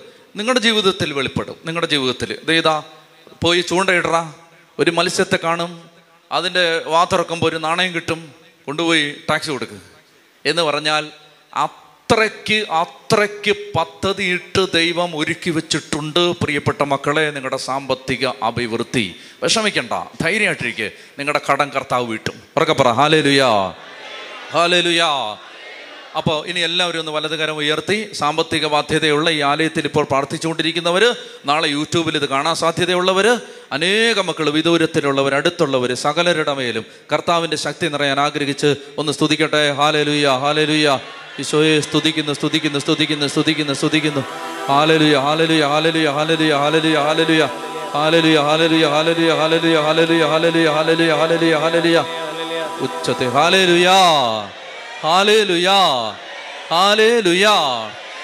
ഇരുന്നേ വിശ്വസിച്ചോ മക്കളെ നിങ്ങൾ ഇനി അതിനെക്കുറിച്ച് ആദ്യപ്പെടരുത് കർത്താവ് അത് ഏറ്റെടുത്ത് കഴിഞ്ഞു. ഇരിക്കെ ഇരിക്കെ. ഞങ്ങളോട് ഒരു കാര്യം ചോദിച്ചോട്ടെ? ഒരു കാര്യം ചോദിച്ചോട്ടെ? നിങ്ങൾ ആരും അങ്ങോട്ടും ഇങ്ങോട്ടും തെക്കും വടക്കും നോക്കരുത്. അതായത് കുടുംബത്തിൽ കുടുംബത്തിൽ ഇങ്ങനെ വീട്ടിൽ ഇരിക്കുന്ന സമയത്ത് ചില ദുർഗന്ധം വരും വീട്ടിൽ ദുർഗന്ധം. അതിങ്ങനെ എലിചത്ത മണമൊന്നുമല്ല ഓടയിൽ വെള്ളം ഒഴുകുന്നതല്ല ഒരു ദുർഗന്ധം ചില ദുർഗ ഒരു പൈശാചികമായ ദുർഗന്ധം വീട്ടിലേക്ക് വരും. അങ്ങനെയുള്ള ആരെങ്കിലും ഇതിനകത്ത് ഇരിപ്പുണ്ടോ ആ ഒന്ന് കൈവക്കിക്കോ ആ കുടുംബത്തിൽ കർത്താവ് ഇടപെടുന്നുണ്ട്. ദൈവത്തിന്റെ ആത്മാ അങ്ങനെ ഒരു സന്ദേശം നൽകിയുണ്ട് ഞാൻ പറഞ്ഞത് ഒന്ന് നന്നായിട്ട് ഒന്ന് സ്തുതിച്ചേ. ഹല്ലേ ലുയാ നന്നായിട്ട് ഒന്ന് സ്തുതിച്ചേ. ഈശോയെ സ്തുതിക്കുന്ന കർത്താവെ. സ്തുതിക്കുന്നു സ്തുതിക്കുന്നു സ്തുതിക്കുന്നു സ്തുതിക്കുന്നു. ഉറക്കെ പറഞ്ഞേ ഹല്ലേ ലുയാ ഹല്ലേ ലുയാ പ്രിയപ്പെട്ട മക്കളെ അതാണ് ഞാൻ നേരത്തെ പറഞ്ഞില്ലേ ഒരു വൈശാചിക പീഠ വിട്ടുപോകുന്നെന്ന് ദൈവം അതിനകത്ത് ഇടപെട്ട് കഴിഞ്ഞു. പറ ആമേൻ. വിശ്വസിച്ചു ദൈവം അതിനകത്ത് ഇടപെട്ട് കഴിഞ്ഞു. പ്രിയപ്പെട്ട മക്കളെ ഞാൻ പറയുന്നത് ഒരു കരുതലുള്ള ദൈവം. രണ്ടായിരത്തി ഇരുപതിലെ ആദ്യത്തെ ശനിയാഴ്ചയാണ് നമ്മൾ ഒരുമിച്ച് വന്നിരിക്കുന്നത്. ഒരു കരുതലുള്ള ദൈവം ഒരു കരുതൽ ഉണ്ട്. എന്റെ കുടുംബത്തിൽ കർത്താവിന് ഒരു കരുതലുണ്ട്. ഒരു പ്രയാസം വേദന എന്തും ആവട്ടെ ദൈവത്തിന് അതിനകത്ത് ഇടപെടാൻ പറ്റും. പറ്റുമോ പറ്റും. വലിയ എന്തെങ്കിലും കൊടിയ മനപ്രയാസത്തിലും ഭാരത്തിലും ഒക്കെ ഇരിക്കുന്ന ആളുകൾ എന്ന് പറഞ്ഞാൽ മാനുഷികമായിട്ട് ഒരു വഴിയില്ല. അങ്ങനെയുള്ളവരൊന്ന് കൈവക്കിക്കേ. ഒത്തിരി പേരുണ്ടാവും. കൈവക്കിക്കേ. പ്രിയപ്പെട്ട മക്കളെ എനിക്കറിയാം നിങ്ങൾ കൈയാത്തിട്ടെ ആ പ്രശ്നത്തിൽ കർത്താവിന് ഇടപെടാൻ പറ്റും എന്ന് നിങ്ങൾ വിശ്വസിക്കുന്നുണ്ടോ? ദൈവത്തിന് ഇടപെടാൻ പറ്റുമോ? പറ്റും. ദൈവത്തിന് ഇടം കണ്ട കർത്താവ് എന്ത് സിമ്പിളായിട്ടാണ് പറയുന്നത് ശിമയോനെ കാശുണ്ടോടാ? പേഴ്സ് ഇടറാ എന്ന് വല്ലതും പറഞ്ഞോ? പോയി ചൂണ്ടയിടറാ പോയി ചൂണ്ടയിട്ടിട്ട് മീൻ പിടിയിടാ. മീൻ പിടിച്ചിട്ട് അതിന് അതിന് വായിക്കകത്ത് ഒരു സ്വർണ നാണയം ഇരിപ്പുണ്ട്. പോയി എടുത്തോണ്ട് പറഞ്ഞു. ഇതൊക്കെ എന്താ പറഞ്ഞു തരുന്നേ? ഇതിന്റെ അർത്ഥം ഓരോ മൈന്യൂട്ടായ കാര്യത്തിലും കർത്താവിന് ശ്രദ്ധയുണ്ട്. ഓരോ മൈന്യൂട്ടായ കാര്യത്തിലും കർത്താവിന് ശ്രദ്ധയുണ്ട്. ഉറക്കെ പറഞ്ഞേ ഹല്ലേ ലുയാ ചത്തി പറഞ്ഞേ ഹല്ലേ ലുയാ ഹല്ലേ ലുയാ ഓരോ നിസാര കാര്യത്തിലും ദൈവത്തിന് കരുതലുണ്ട്. ഞാൻ ഒരിക്കൽ ഞാൻ വർഷങ്ങൾക്ക് മുമ്പാണ് കേട്ടോ. ഞാനിത് സാ പ്രയാസം സാമ്പത്തിക ഇതിനകത്ത് ഇത് പറയുന്നത്. അതായത് ഒരുപാട് കാലങ്ങൾക്ക് മുമ്പാണ്. അത് ആദ്യകാലത്ത്. വൈദികനായ ആദ്യത്തെ ഒന്നോ ഒരു വർഷം രണ്ടാമത്തെ വർഷമാണ് എന്ന് തോന്നുന്നു. ആദ്യത്തെ വർഷമാണോ രണ്ടാമത്തെ വർഷമാണോ ഓർക്കുന്നില്ല. അപ്പോൾ ആദ്യകാലത്താണ്. ഒരു എനിക്ക് ഭയങ്കരമായ സാമ്പത്തിക ഞെരുക്കം ഉണ്ടായി സാമ്പത്തിക ഞെരുക്കം എന്ന് പറഞ്ഞാൽ അതിന് മറ്റു ചില കാരണങ്ങളൊക്കെ ഉണ്ട്. അവ ഒരു അപകടം ഉണ്ടായി അതിനുശേഷം നല്ല ഞെരുക്കം ഉണ്ടായി അങ്ങനെ അങ്ങനെയെല്ലാം ഭയങ്കര ബുദ്ധിമുട്ടിൽ ഞാൻ നിൽക്കുകയാണ്. ഭയങ്കര പ്രയാസം. അത് കഴിഞ്ഞ് ഞാൻ വന്ന സ്ഥലമാണെങ്കിൽ നല്ല ഞെരുക്കവും പ്രയാസമുള്ളൊരു സ്ഥലം. അപ്പോൾ പൈസയൊന്നുമില്ല. അങ്ങോട്ട് പൈസ കൊടുത്തുകൊണ്ടിരിക്കണം അങ്ങനെ ഒരു സാഹചര്യം. അപ്പോഴേക്കും നല്ല സാമ്പത്തിക ഞെരുക്കം. കാശൊന്നുമില്ല. മാത്രമല്ല ഒരുപാട് ആവശ്യമുള്ള ജനം. അപ്പോൾ അവർക്ക് ആവശ്യം വരുമ്പോൾ സഹായിക്കണ്ടേ? സഹായിക്കണം. അപ്പം നമ്മുടെ ഒന്നുമില്ല. ആ അവസരത്തിൽ ഞാൻ അപ്പോഴാണ് അങ്ങ് അങ്ങനെ ഉണ്ടായ ഒരു സാമ്പത്തിക ബാധ്യത. എനിക്കാണെങ്കിൽ ഒരു രണ്ട് ലക്ഷം രൂപയോളം വളരെ അത്യാവശ്യമായിട്ട് കൊടുത്തു തീർക്കേണ്ട ഒരു ആവശ്യം. രണ്ട് ലക്ഷം രൂപയോളം. ഞാൻ വളരെയധികം വിഷമിച്ചു. ഇപ്പം ഞാൻ ഈ അച്ഛൻ എന്റെ ഒരു കൂട്ടുകാരൻ അച്ഛൻ അച്ഛൻ ഒരു സ്ഥാപനത്തിലിരിക്കുകയാണ്. ആ ആ അച്ഛന്റെ കയ്യിൽ എല്ലാ ദിവസവും കാശ് വരുന്ന സ്ഥാപനമാണ് അപ്പോൾ എന്റെ കൂട്ടുകാരനായതുകൊണ്ട് ഞാൻ അച്ഛന്റെ അടുത്ത് പറഞ്ഞു അച്ഛാ എനിക്ക് ഇങ്ങനെ ഒരു സാമ്പത്തിക ഞെരുക്കമുണ്ട്. എനിക്ക് ഒരു രണ്ട് ലക്ഷം രൂപ തരണം. അപ്പോൾ അച്ഛൻ പറഞ്ഞു തരാം. നീ ഞാൻ തരാൻ കുഴപ്പമൊന്നുമില്ല. ഞാൻ വർഷാവസാനം കണക്കെല്ലാം സെറ്റിൽ ചെയ്യുമ്പോഴത്തേന് നീ തന്നാൽ മതി എന്ന് എന്നോട് പറഞ്ഞു. അപ്പോൾ എനിക്ക് ഇഷ്ടം പോലെ സമയമുണ്ട്. എന്റെ അടുത്ത് പറഞ്ഞു എന്തെങ്കിലും അത്യാവശ്യം വരികയാണെങ്കിൽ ഞാൻ ഒരാഴ്ച മുമ്പ് പറയാം അന്നേരം എനിക്ക് തന്നേക്കണം എന്ന് പറഞ്ഞു. അപ്പം ഞാൻ വർഷത്തിന്റെ അവസാനം കൊടുത്താൽ മതിയല്ലോ എന്ന് ഓർത്തിരിക്കുമ്പോൾ അച്ഛൻ പെട്ടെന്ന് തന്നെ വിളിച്ചിട്ട് പറയുകയാണ്. കുറച്ച് നാൾ കഴിഞ്ഞപ്പോൾ എടാ എനിക്ക് വേഗം സ്ഥലമാറ്റമാണ് അപ്പോൾ അതുകൊണ്ട് നീ ആ പൈസ വേഗം കൊണ്ടുവരണമെന്ന് പറഞ്ഞു. നാളെ തന്നെ ഇവിടെ കൊണ്ടുവരണമെന്ന് പറഞ്ഞു. അന്ന് രണ്ട് ലക്ഷം എന്നൊക്കെ പറഞ്ഞാൽ അത് ഉറക്കമില്ലാതായി പോവും. അത്രയ്ക്കും വലിയ തുകയാണത്. അപ്പോൾ അങ്ങ് വളരെ ഞാൻ വിഷമിച്ചിരുന്നു. എനിക്ക് ഭയങ്കര പ്രയാസമായി. അപ്പം ഞാൻ ചാപ്പലിൽ കയറി കർത്താവിന്റെ അടുത്ത് ഇന്ന് രാത്രി എനിക്ക് കാരണം എനിക്ക് പിറ്റേ ദിവസം ഉച്ചയാകുമ്പോഴത്തേന് ഈ രണ്ട് ലക്ഷം രൂപ കൊടുക്കുകയും ചെയ്യണം. ഇപ്പം നാണം കിട്ട് ചോദിക്കാൻ നമുക്കൊരു മടിയുണ്ടല്ലോ ആളുകളോട്. പരിചയമുള്ളവരൊക്കെ ഉണ്ട് പക്ഷേ എങ്ങനെ ചോദി കടഞ്ഞു വയ്ക്കുന്നു പോയി. അതുകൊണ്ട് ഞാൻ കർത്താവിന്റെ അടുത്ത് കർത്താവിന്റെ ആലയത്തിൽ ഞാൻ പോയി ഇരിക്കുകയാണ്. ഇരുന്നിട്ട് ഞാൻ ഇങ്ങനെ ഓർത്തു ദൈവമേ എന്റെ ആവശ്യത്തിന് വേണ്ടിയോ എന്റെ ധാരാളിത്തത്തിന് വേണ്ടിയോ എന്റെ ദൂർത്തിന് വേണ്ടിയോ ഞാൻ പണം ചെലവഴിച്ചതല്ല. ഞാൻ നിന്റെ പാവപ്പെട്ട മനുഷ്യരെ സഹായിക്കാൻ വേണ്ടിയാണ് എനിക്കറിയാം ഈ കട ഞാൻ ഉണ്ടാക്കിയത്. കർത്താവേ കർത്താവേ നീ എന്നെ സഹായിക്കണം. എനിക്ക് ഒരു നിവൃത്തിയില്ല. എനിക്ക് ആരോടും ചോദിക്കാൻ വയ്യ. നാളെ ഉച്ചയാകുമ്പോൾ അച്ഛന് പൈസ കൊടുക്കണം. ഞാൻ അന്ന് രാത്രി പോയി കിടന്നു. ഒരു പന്ത്രണ്ടര മണിയൊക്കെ കഴിഞ്ഞിട്ടുണ്ടാവും. വർഷങ്ങളായിട്ട് എന്നെ വിളിക്കാതിരുന്നൊരു സുഹൃത്ത് എന്നെ വിളിച്ചു. ഫോൺ വിളിച്ചിട്ട് എന്റെ അടുത്ത് ചോദിക്കുകയാണ് ഡാനിയലച്ച ഈശോ സംസാരിക്കുമോ എന്ന് ചോദിച്ചു. ഈശോ സംസാരിക്കുമോ ഞാൻ പറഞ്ഞു നീ വേറൊരു രാജ്യത്താണ് അവിടെ സമയമൊന്നും ആയിട്ടില്ല. ഇത് ഇന്ത്യയാണ് ഇതിവിടെ രാത്രി പന്ത്രണ്ടരയാണ്. ഒന്നാമത് മനസമാധാനം ഇല്ലാത്തൊരു ദിവസമാണ്. ഞാൻ കഷ്ടിച്ചൊന്ന് ഉറങ്ങുന്നതേ ഉള്ളൂ. ഈശോ സംസാരിക്കില്ല എന്നൊക്കെ നാളെ പറയാം. ഞാൻ ഉറങ്ങട്ടെന്ന് പറഞ്ഞു. ഞാൻ ഈ ആ സമയത്തൊക്കെയാണ് വിളിക്കുന്നത് അപ്പോൾ അത്രയ്ക്ക് സ്വാതന്ത്ര്യമുള്ള ആളായതുകൊണ്ടാണ് അങ്ങനെ പറയുന്നത് അപ്പോ എന്നോട് പറഞ്ഞു ഇല്ല വെക്കല്ല വെക്കല്ല വെക്കല്ല. അത്യാവശ്യമാണ് ഞാൻ പറയുന്നത് അയ്യോ വെക്കല്ലേ പ്ലീസ് കർത്താവ് സംസാരിക്കും. നമുക്ക് കേൾക്കാൻ പറ്റുമോ ഞാൻ പറഞ്ഞു കർത്താവ് സംസാരിക്കുന്നത് കേൾക്കാൻ പറ്റും. പിന്നെ? എന്നാ എന്നോട് സംസാരിച്ചു? ഞാൻ പറഞ്ഞു നാളെ ഞങ്ങൾ വിളിക്കും? എന്നോട് സംസാരിക്കുമ്പോൾ ഇല്ല ഇല്ല ഇല്ല വെക്കല്ലേ വെക്കല്ലേ വെക്കല്ലേ? അച്ഛാ അച്ഛാ വെക്കല്ലേ വെക്കല്ലേ അച്ഛാ? എന്നോട് സംസാരിച്ചച്ചാ കർത്താവ്. എന്നിട്ട് എന്റെ അടുത്ത് പറയാണ് ദാനിയലച്ചന് പൈസയ്ക്ക് ഭയങ്കര ആവശ്യമുണ്ട്. വേഗം രണ്ട് ലക്ഷം രൂപ അയച്ചു കൊടുക്കാൻ എന്നോട് സംസാരിച്ചാ ഞാൻ പറഞ്ഞു നിശ്ചയമായിട്ട് അത് കർത്താവാണ്. വേറെ ആരുമല്ല. ഞാൻ ഇത് പറയുമ്പോൾ യൂട്യൂബിലൂടെ ആ വ്യക്തി ഇത് കേൾക്കും. അന്ന് രാത്രി അപ്പം ഞാൻ ചോദിച്ചു ഞാൻ എനിക്ക് പിന്നെ ഉറങ്ങാൻ പറ്റുമോ പിന്നെ? ഞാൻ ചോദിച്ചു നീ സത്യം പറ. നിന്നോട് ആരെങ്കിലും പറഞ്ഞോ? എനിക്ക് സാമ്പത്തി എന്നോട് ആരും പറഞ്ഞതല്ല. എന്നോട് കർത്താവ് ഞാൻ ഇന്ന് വിശുദ്ധ കുർബാനയ്ക്ക് പോയി നിൽക്കുമ്പോൾ എന്റെ അടുത്ത് വന്ന് പറയുകയാണ് ഡാനിയലച്ചന് കാശിന്റെ ആവശ്യമുണ്ട്. നീ വേഗം കുറച്ച് പൈസ അയച്ചു കൊടുക്കാൻ. എനിക്ക് ഒരു സംശയമില്ലാത്ത കാര്യമാണിത്. ഒരു സംശയമില്ല. അതുകൊണ്ട് സാമ്പത്തിക ഞെരുക്കത്തിലോ കടബാധ്യതയിലോ ഇരിക്കുന്ന മക്കളെ നിങ്ങൾ ഈ കർത്താവിൽ അങ്ങ് വിശ്വസിക്കും. ഈ കർത്താവിന് ഭൂമിയുടെ ആ അങ്ങൊരു വചനം പറഞ്ഞുതരാം. ഇതൊന്നും ഞാൻ പറയാത്തതാണ് പിന്നെ നിങ്ങളുടെ ആവശ്യത്തെ കരുതി ഞാൻ പറയുന്നതാണ്. കാശുമായി ബന്ധപ്പെട്ട വചനങ്ങൾ അധികം പറയാൻ പാടില്ലെന്നാണ്.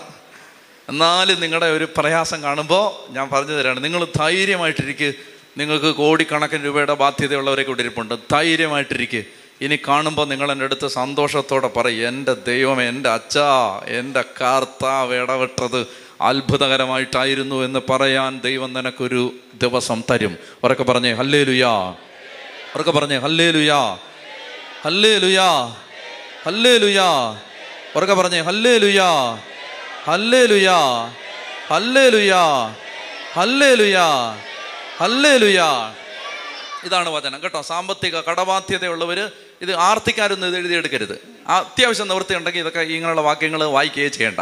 എന്നാൽ തീരെ നിവൃത്തിയില്ല. വലിയ കടബാധ്യതയിലാണ്. ലോൺ എടുത്ത് തിരിച്ചടയ്ക്കാൻ നിവൃത്തിയില്ല. ജപ്തി നടപടിയാണ്. എല്ലാവരുടെയും മുമ്പിൽ ഇറങ്ങി നടക്കാൻ പറ്റാത്ത അവസ്ഥയാണ്. പുറത്തിറങ്ങാൻ പറ്റാത്ത അവസ്ഥയാണ്.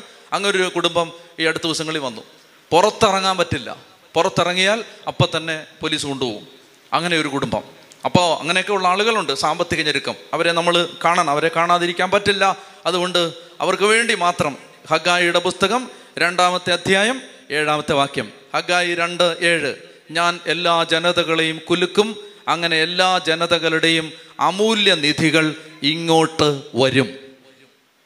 അതാണ്. കർത്താവ് പറയാണ് ഞാൻ ചില ആളുകളെ പിടിച്ച് കുലുക്കും അവരുടെ ഉള്ള കാശ് നിന്റെ കയ്യിലോട്ട് വരും. ഉറക്കെ പറഞ്ഞേ ഹല്ലേ ലുയാ ഹല്ലേ ലുയാ അപ്പൊ അതുകൊണ്ട് കർത്താവ് ഹഗായി രണ്ട് ഏഴ് വെച്ച് നിങ്ങൾ പ്രാർത്ഥിക്കുക സാമ്പത്തിക ബാധ്യതയുള്ള മക്കൾ ഹഗായി രണ്ട് ഏഴ് വചനം വെച്ച് നിങ്ങൾ ആത്മാർത്ഥമായിട്ട് പ്രാർത്ഥിക്കുക കർത്താവ് നിങ്ങളുടെ കുടുംബത്തിലും നിങ്ങളുടെ ജീവിത പ്രശ്നത്തിൽ ഇടപെടും. ഒന്ന് എഴുന്നേറ്റേ. നമുക്ക് നന്നായിട്ടൊന്നുകൂടെ പ്രാർത്ഥിച്ചാലോ? നിങ്ങളുടെ ഞെരുക്കങ്ങൾ പ്രയാസങ്ങൾ ഭാരം വേദന എന്ത് തന്നെ ആവട്ടെ അവയുടെ മേൽ കർത്താവിന് ഒരു ശ്രദ്ധയുണ്ട്. ഉണ്ട് മക്കളെ ശ്രദ്ധയുണ്ട്. ധൈര്യമായിട്ടിരിക്കുക ധൈര്യമായിട്ടിരിക്കെ. ഈശോ നമ്മുടെ കൂടെ ഇല്ലേ കർത്താവ് നമ്മുടെ കൂടെ ഇല്ലേ നിങ്ങൾ മടുത്തു പോകരുത് തളർന്നു പോകല്ലേ വിഷമത്തിലും പ്രയാസത്തിലും ഒന്നും നിങ്ങൾ അടിഞ്ഞു പോകരുത് ദൈവം നമ്മുടെ കൂടെ ഉണ്ട്. ജീവിക്കുന്നൊരു ദൈവം നമ്മുടെ കൂടെ ജീവനോടെ നിൽക്കുകയാണ്. അല്ലേ? സീറോ മലബാറുകാർ എന്താ പ്രാർത്ഥിക്കുന്നത് ഞാൻ സ്വർഗത്തിൽ നിന്നിറങ്ങിയ ചത്ത അപ്പമാകും ആണോ? ജീവനുള്ള അപ്പമാകും ജീവനുള്ള. നമ്മൾ പരിശുദ്ധ കുമാരനെ തന്നപ്പോൾ അച്ഛൻ പറഞ്ഞ ഇതാണ് ജീവനുള്ളതും ജീവിപ്പിക്കുന്നതുമായ തീക്കട്ടയാണ് തീക്കട്ട തീക്കട്ട. തീയാണ് തീ. ആ പരിശുദ്ധ കുർബാനയാണ് നമ്മുടെ മേൽ കർത്താവ് തന്നത് നമുക്ക് തന്നത്. ആ കർത്താവാണ് നമ്മുടെ കൂടെ ജീവനോടെ ഇറങ്ങി നിൽക്കുന്നത്. നിങ്ങൾ വിശ്വാസത്തോടെ ഇത് ഏറ്റെടുത്തുകൊള്ളുക. കർത്താവിന് നിങ്ങളുടെ ജീവിത പ്രശ്നങ്ങളിൽ ഇടപെടാൻ പറ്റും. ഇനി എന്തോ ആവട്ടെ? മക്കളെക്കുറിച്ചുള്ള ഭാരം മക്കളുടെ തെറ്റായ പ്രേമബന്ധങ്ങൾ കുഞ്ഞുങ്ങൾക്ക് പഠിക്കാൻ പറ്റാത്ത അവസ്ഥ ജോലി കിട്ടാത്ത അവസ്ഥ ജോലി തടസ്സങ്ങൾ എന്തുമാവട്ടെ ദൈവത്തിന്റെ ആത്മാവിന് ഇടപെടാൻ പറ്റാത്ത പിതാവായ ദൈവത്തിന് ഇടപെടാൻ പറ്റാത്ത ഒരു പ്രശ്നവും ഈ ആലയത്തിൽ നിൽക്കുന്ന ആർക്കുമില്ല. കർത്താവിന് ഇടപെടാൻ പറ്റും. കർത്താവിന് ഇടപെടാൻ പറ്റും. നീ വിശ്വാസത്തോടെ ദൈവമേ നീ എന്റെ അപ്പനാണ് ഞാൻ നിന്റെ മകനാണ് ഞാൻ നിന്റെ മകളാണ്. എന്റെ കുടുംബത്തിൽ നിന്റെ ശക്തി കാണാൻ എനിക്കിടയാവണം കർത്താവേ നീ എന്റെ ദൈവം എനിക്ക് വേണ്ടി പ്രവർത്തിച്ചുവെന്ന് എനിക്ക് എല്ലാവരോടും പറയാൻ പറ്റുന്ന ഒരനുഭവം എന്റെ കുടുംബത്തിൽ നീ തരണം. എന്റെ ജീവിക്കുന്ന ദൈവത്തെ ഞാൻ കണ്ടുമുട്ടി എന്ന് പറയാൻ പറ്റുന്ന ഒരു അത്ഭുത ശക്തി കർത്താവ് എന്റെ മേൽ നീ അയക്കണം. ദൈവമേ എന്റെ കുടുംബത്തിന്റെ കണ്ണുനീരിൽ എന്റെ മക്കളുടെ കാര്യത്തിൽ ദൈവം എന്റെ കുടുംബത്തിലെ കാര്യത്തിൽ ദൈവം എനിക്ക് വലിയ കാര്യം ചെയ്തു എന്ന് സകലരോടും കണ്ണ് നിറഞ്ഞ് പറയാൻ പറ്റുന്ന ഒരു അഭിഷേകം കർത്താവേ നീ എനിക്ക് തരണം. ആഗ്രഹിച്ച് പ്രാർത്ഥിക്കട്ടെ. ദൈവത്തിന്റെ അത്ഭുത കരം അവിടുത്തെ കരങ്ങൾക്ക് ശക്തി കുറഞ്ഞിട്ടില്ല. അവിടുത്തെ കരങ്ങൾക്ക് ശക്തി കുറഞ്ഞിട്ടില്ല. രണ്ട് കരങ്ങൾ ഉയർത്തി. നിങ്ങൾ ആഗ്രഹത്തോടെ എത്രത്തോളം ആഗ്രഹിച്ച് പ്രാർത്ഥിക്കുന്നു സ്തുതിച്ച് പ്രാർത്ഥിക്കട്ടെ. ഹാലലുയ ഹാലലുയ ഹാലലുയ. ദൈവമേ സ്തുതിക്കുന്നു സ്തുതിക്കുന്നു സ്തുതിക്കുന്നു സ്തുതിക്കുന്നു. ഓ ദൈവമേ സ്തുതിക്കുന്നു. നിന്റെ കരം വെളിപ്പെടട്ടെ. നിന്റെ കരം വെളിപ്പെടട്ടെ. നിന്റെ കരം വെളിപ്പെടട്ടെ. നിന്റെ കരം വെളിപ്പെടട്ടെ. നിന്റെ അത്ഭുത കരം ഈ ആലയത്തിൽ വെളിപ്പെടട്ടെ. ജീവിക്കുന്ന ദൈവമാണെന്ന് ഈ ലോകത്തോട് ഞങ്ങൾക്ക് പറയാൻ ഒരവസരം ഞങ്ങൾക്ക് കിട്ടണം കർത്താവേ. നീ ജീവിക്കുന്ന ദൈവമാണെന്ന് ഞങ്ങൾ ഈ ലോകത്തോട് പറയാൻ ഞങ്ങളുടെ ജീവിതത്തിൽ ഞങ്ങൾക്ക് അനുഭവങ്ങൾ തരണം കർത്താവേ. നീ ജീവിക്കുന്ന ദൈവമാണെന്ന് ഈ ലോകത്തോട് ഞങ്ങൾക്ക് പറയാൻ ഞങ്ങളുടെ ജീവിതത്തിൽ നീ അനുഭവങ്ങൾ തരണം കർത്താവേ. ഞങ്ങളെ നീ തൊടണം കർത്താവേ. ഞങ്ങളുടെ കണ്ണുനീരിൽ നീ ഇടപെടണം കർത്താവേ. അഭിഷേക അഭിഷേക ശക്തി അവിടുന്ന് നിറക്കണം കർത്താവേ. അത്ഭുതം ഞങ്ങളിൽ നീ പ്രവർത്തിക്കണം കർത്താവേ. ജീവിതത്തിൽ ദൈവത്തിന്റെ അത്ഭുത കരം കാണാൻ ഞങ്ങൾ ഇന്ന് ഇടയാക്കണം കർത്താവേ. ജീവന്റെ ശക്തി ഞങ്ങളിൽ അങ്ങ് വെളിപ്പെടുത്തണം കർത്താവേ. അഭിഷേകത്തിന്റെ ശക്തി അങ്ങ് വെളിപ്പെടുത്തണം കർത്താവേ. ഞങ്ങളുടെ ശരീരങ്ങളെ മനസ്സുകളെ ആത്മാക്കളെ അങ്ങ് അഭിഷേകം ചെയ്യണം കർത്താവേ. നിന്റെ ജീവൻ ഞങ്ങളിൽ വെളിപ്പെടണം കർത്താവേ. നീ ജീവിക്കുന്ന ദൈവമാണെന്ന് ഞങ്ങൾക്ക് ഈ ലോകത്തോട് പറയാൻ. കർത്താവേ നീ ഞങ്ങളിൽ അത്ഭുതം പ്രവർത്തിക്കണമേ. ഉറക്കെ വിളിക്കുന്ന ഈശോയെ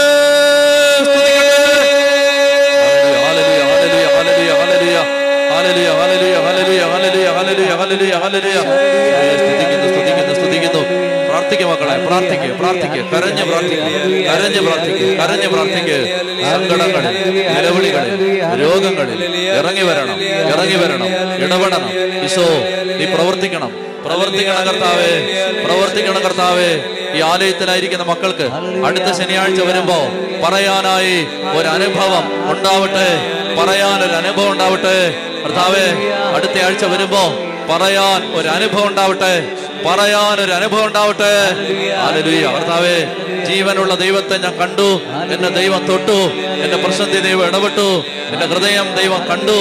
എന്റെ വേദന ദൈവം ഏറ്റെടുത്തു. എനിക്ക് സമാധാനം തന്നു. കർത്താവേ വലിയ വിടുതൽ വലിയ വിടുതൽ കൂട്ടായ്മയിൽ ഉണ്ടാവണമേ. അത്ഭുതകരം ഈ കൂട്ടായ്മയിൽ വെളിപ്പെടണമേ. ദൈവം ജീവിക്കുന്ന ദൈവമാണെന്ന് പറയാൻ അത്ഭുതകരം വെളിപ്പെടണമേ ഹാലലുയ ഹാലലുയ ഹാലലുയ ഹാലലുയ സ്തുതിക്കട്ടെ സ്തുതിക്കട്ടെ ശക്തിയോടെ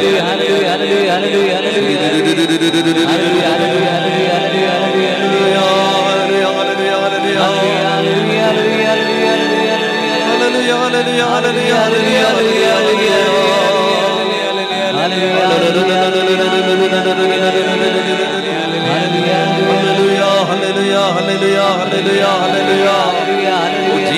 ജീവൻ ജീവൻ വെളിപ്പെടട്ടെ. ഓ ജീവൻ വെളിപ്പെടട്ടെ. ഓ അത്ഭുത ദൈവമേ. സർവശക്ത. ഇറങ്ങി വരണമേ ഇറങ്ങി വരണമേ കൂട്ടായ്മയിൽ അങ്ങ് നിറയണമേ ഭാരങ്ങൾ അങ്ങ് ഏറ്റെടുക്കണമേ വേദനകൾ അങ്ങ് ഏറ്റെടുക്കണമേ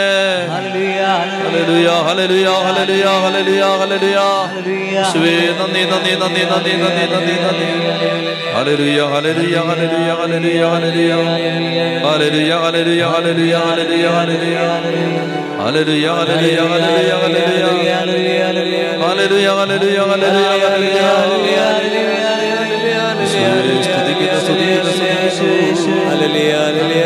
സ്തുതിക്കുന്നു സ്തുതിക്കുന്നു സ്തുതിക്കുന്നു സ്തുതിക്കുന്നു സ്തുതിക്കുന്നു സ്തുതിക്കുന്നു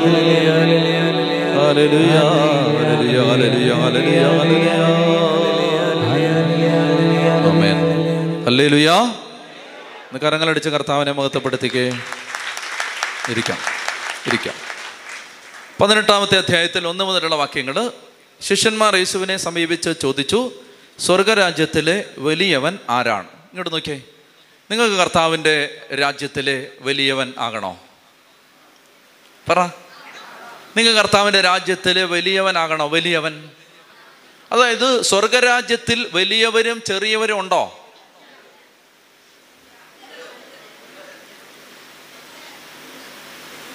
ചെറിയവരെല്ലാം വലിയവരൊപ്പം കാത്തുവസിക്കുന്നു മൃതരെല്ലാരും നിൻ.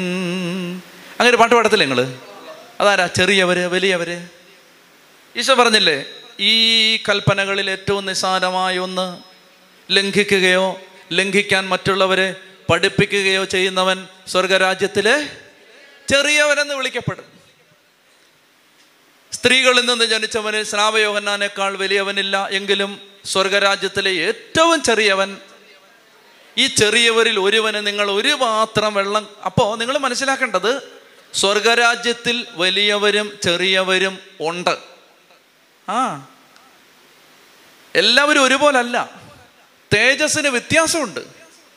പരിശുദ്ധ അമ്മയുടെ തേജസ് അല്ല നമുക്ക് കിട്ടാൻ പോകുന്ന തേജസ് തേജസ്സിന് വ്യത്യാസമുണ്ട്. അപ്പോൾ ഇത് നിങ്ങൾ മനസ്സിലാക്കിയിരിക്കണം. നമ്മൾ പിന്നീട് ഞാൻ ഇപ്പോൾ ഈ കാലഘട്ടത്തിൽ ഇനിയിപ്പോൾ നമ്മൾ ഇരുപത്തി മത്തായിട്ട് സുവിശേഷം കൊണ്ട് മുന്നോട്ട് പോകുമ്പോൾ നമ്മൾ ചില കാര്യങ്ങൾ പഠിക്കും. പ്രത്യേകിച്ച് പഠിക്കാൻ പോകുന്നു മത്തായി ഇരുപത്തിനാലൊക്കെ വരുമ്പോഴേക്കും നമ്മൾ ഈ എന്താണ് എങ്ങനെയാണ് ഭൂമിയുടെ അവസാനം? അല്ലെങ്കിൽ എന്താണ് അന്ത്യ അന്ത്യ കാര്യങ്ങൾ അന്ത്യവിധി? അങ്ങനെയുള്ള കാര്യങ്ങൾ ഒരു ഏഴ് കാര്യങ്ങളുണ്ട്. അത് ഞാൻ പിന്നീട് പഠിപ്പിച്ചു തരും നിങ്ങൾക്ക്. അതായത് നമുക്ക് എന്താണ് കർത്താവ് വരുമ്പോൾ എന്താണ് സംഭവിക്കുന്നത്? അതിന് മുമ്പ് എന്താണ് സഭ കർത്താവ് നമ്മളെ പഠിപ്പിച്ച സഭ പഠിപ്പിക്കുന്ന ചില കാര്യങ്ങളുണ്ട്. അത് നമ്മുടെ യുഗാന്ത്യവുമായി ബന്ധപ്പെട്ട കാര്യങ്ങൾ. അതെല്ലാം നമ്മൾ പഠിക്കും. അപ്പം നമ്മൾ മനസ്സിലാക്കിയിരിക്കേണ്ടത് അവിടെ അങ്ങനെ കർത്താവിന്റെ ഈ രണ്ടാം വരവിൽ കർത്താവിന്റെ രണ്ടാം വരവിൽ നിങ്ങൾ മനസ്സിലാക്കിയിരിക്കുക അവിടെ വലിയവരും ചെറിയവരും ഉണ്ട്. പുതിയ ആകാശത്തിലും പുതിയ ഭൂമിയിലും വലിയവരും ചെറിയവരും ഉണ്ട്. കേട്ടോ? ഒരിക്കലും പരിശുദ്ധ അമ്മയുടെ സ്ഥാനമല്ല വേറൊരു വിശുദ്ധന്. വ്യത്യാസമുണ്ട്. തേജസ്സിന് വ്യത്യാസമുണ്ട്. മഹത്വത്തിന് വ്യത്യാസമുണ്ട്. എന്ന് വെച്ചത് പറഞ്ഞേ ഹല്ലേ ലുയാ അപ്പൊ അതുകൊണ്ട് ആ വലിയവരും ചെറിയവരും. നിങ്ങൾക്ക് ഈ ഭൂമിയിൽ ദൈവരാജ്യം ഈ ഭൂമിയിൽ തന്നെ ആരംഭിച്ചു. അല്ലേ? നമ്മൾ ദൈവരാജ്യത്തിലെ അംഗങ്ങളാണ്. നമ്മൾ ദൈവരാജ്യത്തിലാണ്. ഈ ദൈവരാജ്യത്തിലെ വലിയവനാവണോ നിങ്ങൾക്ക്? പറ. അങ്ങ് തീരെ ലോ ആവാതെ കുറച്ചൊക്കെ ഇത്തിരി ഗ്രേഡ് കൂടി ഇരിക്കണം തീരെ അങ്ങ് ഇവിടെയും താഴെ അവിടെയും താഴെ അങ്ങനെ കിടക്കരുത്. നമുക്ക് അവിടെ കുറച്ച് റാങ്ക് കിട്ടണം. അതിനെന്നാ വഴി? അതിനുള്ളൊരു വഴിയാണ് ഇതാ കർത്താവ് പറഞ്ഞു തരാൻ പോകുന്നത്. മത്തായുടെ സുവിശേഷം പതിനെട്ടാമത്തെ അധ്യായത്തിൽ ശിഷ്യന്മാർ യേശുവിനെ സമീപിച്ച് ചോദിച്ചു സ്വർഗരാജ്യത്തിലെ വലിയവൻ ആരാണ്? യേശു ഒരു ശിശുവിനെ വിളിച്ച് അവരുടെ മധ്യയെ നിർത്തിക്കൊണ്ട് അരുളി ചെയ്തു സത്യമായി ഞാൻ നിങ്ങളോട് പറയുന്നു നിങ്ങൾ മാനസാന്തരപ്പെട്ട് ശിശുക്കളെ പോലെ ആകുന്നില്ലെങ്കിൽ സ്വർഗരാജ്യത്തിൽ പ്രവേശിക്കില്ല. ഈ ശിശുവിനെ പോലെ സ്വയം ചെറുതാകുന്നവനാണ് സ്വർഗരാജ്യത്തിലെ ഏറ്റവും വലിയവൻ. ഇതുപോലുള്ളൊരു ശിശുവിനെ എന്റെ നാമത്തിൽ സ്വീകരിക്കുന്നവൻ എന്നെ സ്വീകരിക്കുന്നു. കേട്ടെ? സ്വർഗരാജ്യത്തിലെ വലിയവനാവാനുള്ള വഴി എന്താണ്? ശിശുവായിട്ട് മാറുക. സ്വർഗരാജ്യത്തിലെ വലിയവൻ എന്താ വഴി? പശുവല്ല ശിശുവായിട്ട് മാറുക. ശിശു ഒരു കുഞ്ഞായിട്ട് മാറുക. എന്റെ നാമത്തിൽ ഈ ശിശുവിനെ സ്വീകരിക്കുക എന്ന് പറഞ്ഞാൽ ഒരു ശിശുവിനെ പോലെ ആവുക. എന്തൊക്കെയാണ് അതിന്റെ അർത്ഥങ്ങൾ? ഞാൻ ഒരു കാര്യമാണ് ഇന്ന് പറയാൻ ആഗ്രഹിക്കുന്നത്. പിന്നീട് അത് വിശദീകരിക്കാം. ഒരു കാര്യം എന്താണ് ശിശുവിനെ പോലെ ആവുക? ശിശുവിനെ പോലെ ആവുക എന്ന് പറഞ്ഞാൽ കുഞ്ഞുങ്ങൾക്ക് ഒരു പ്രത്യേകതയുള്ളത് കുഞ്ഞുങ്ങൾക്കില്ലാത്തതാണ് കാപട്യം കുഞ്ഞുങ്ങൾക്ക് കാവട്ടിയില്ല. എന്ന് പറഞ്ഞാൽ പിള്ളേർക്ക് എന്നാ തോന്നുന്നോ അത് അവർ അതുപോലെ തന്നെ പറയും. പ്രതി അതുപോലെ അല്ല കുഞ്ഞുങ്ങൾക്കല്ലാതെ ഇപ്പം നമ്മളാണെങ്കിൽ പറയും ആണ്ട്രാ ആ അയ്യോ അയ്യോ ലവൻ വരുന്നുണ്ടാ എന്നിങ്ങനെ പറഞ്ഞിട്ട് അവൻ വന്നു കഴിയുമ്പോൾ എന്നാണ്ട് ബ്രദറേ?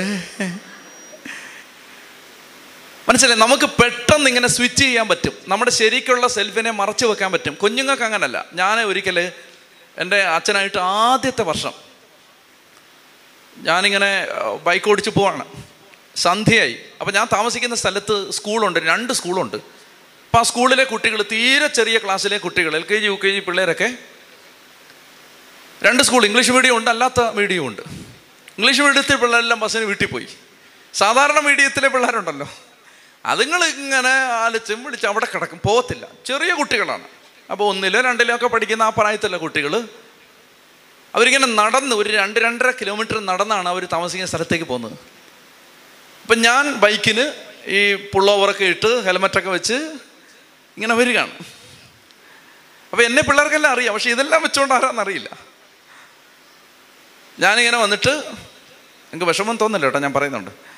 ഞാൻ ഇങ്ങനെ വന്നിട്ട് വണ്ടി നിർത്തിയിട്ട് ഞാൻ നോക്കുമ്പോൾ യുവന്മാർ ഒരു പാമ്പ് വണ്ടി കയറി ചത്ത് കിടക്കാണ് റോഡിൽ അവരതിനെ പിന്നെയും പിന്നെയും കൊന്നുകൊണ്ടിരിക്കുകയാണ് പിള്ളേർ അപ്പോൾ അടിയിടാ കൊല്ലടാ അത് അത് ഓൾറെഡി ഈ വണ്ടി കയറി ചത്ത് കിടക്കുകയാണ്. അതിനെ പിന്നെ അടിച്ച് എറിഞ്ഞ് യുവമാര് വീണ്ടും വീണ്ടും വീണ്ടും അതിനെ കൊന്നുകൊണ്ടിരിക്കുക അപ്പം ഞാനിങ്ങനെ അടുത്തേക്ക് ചെന്നിട്ട് വീട്ടിൽ പോടാന്ന് പറഞ്ഞു. ഒരുത്തിങ്ങനെ കൊന്നുകൊണ്ടിരുന്നവൻ പറഞ്ഞു പോടാ പട്ടി എന്ന് പറഞ്ഞു.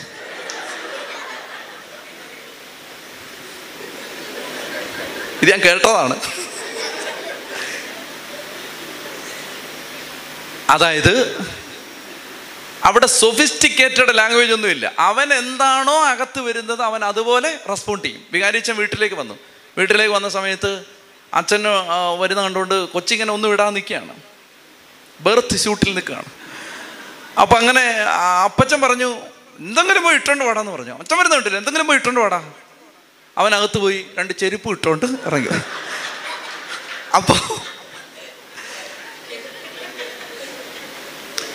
നമ്മുടെ കൂട്ടൊന്നുമല്ല. ഞങ്ങളുടെ ഞാൻ സ്കൂളിലുള്ള ആ സ്കൂളിലുള്ള സമയത്ത് നല്ല വയറുള്ള അച്ഛൻ വരുമായിരുന്നു. നല്ല സാമാന്യം നല്ല വയറ്. അപ്പൊ അച്ഛന്റെ അടുത്ത് ചെന്നിട്ട് ഒരു ചെറുക്കൻ ഇങ്ങനെ തടവിട്ട് കുഞ്ഞുമാവയാന്നോ ചോദിച്ചു.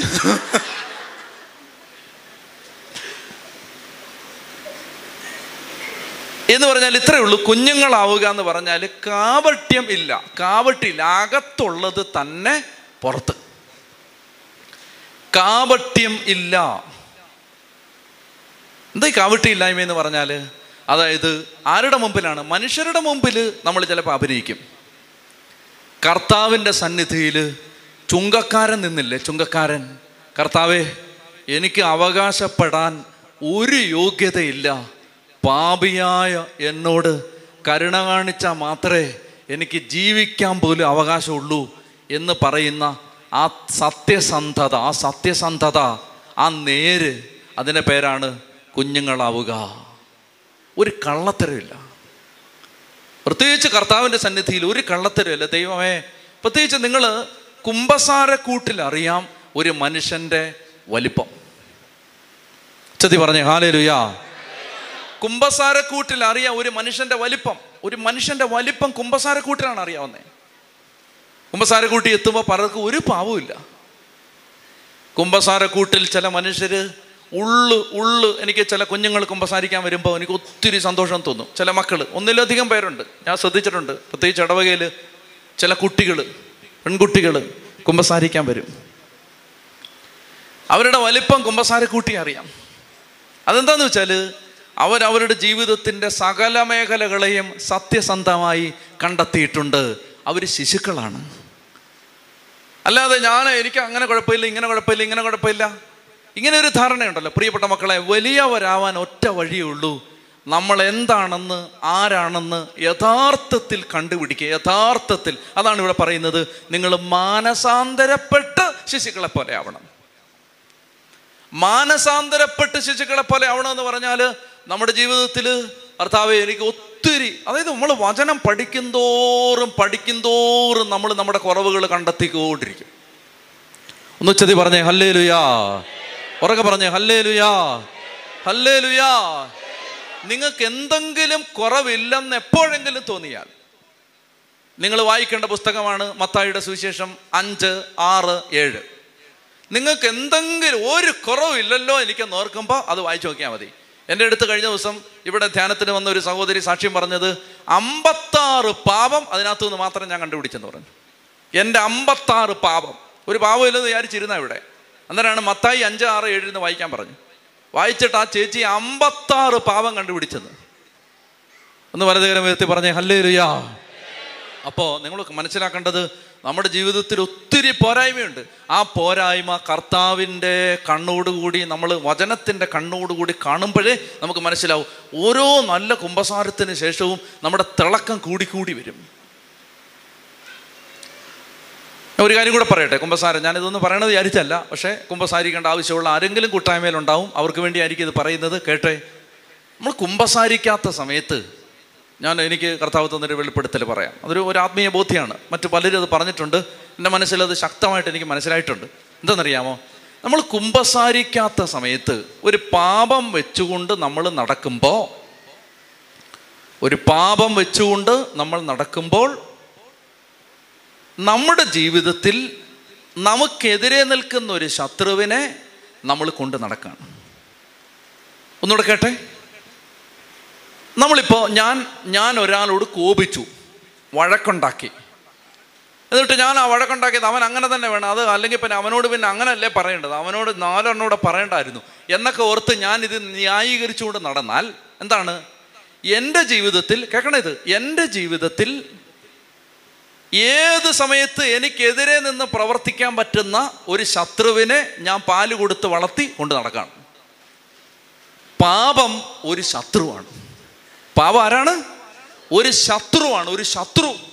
ആ ശത്രുവിനെ കുരിശിൽ തറച്ച് യേശു പരാജയപ്പെടുത്തി.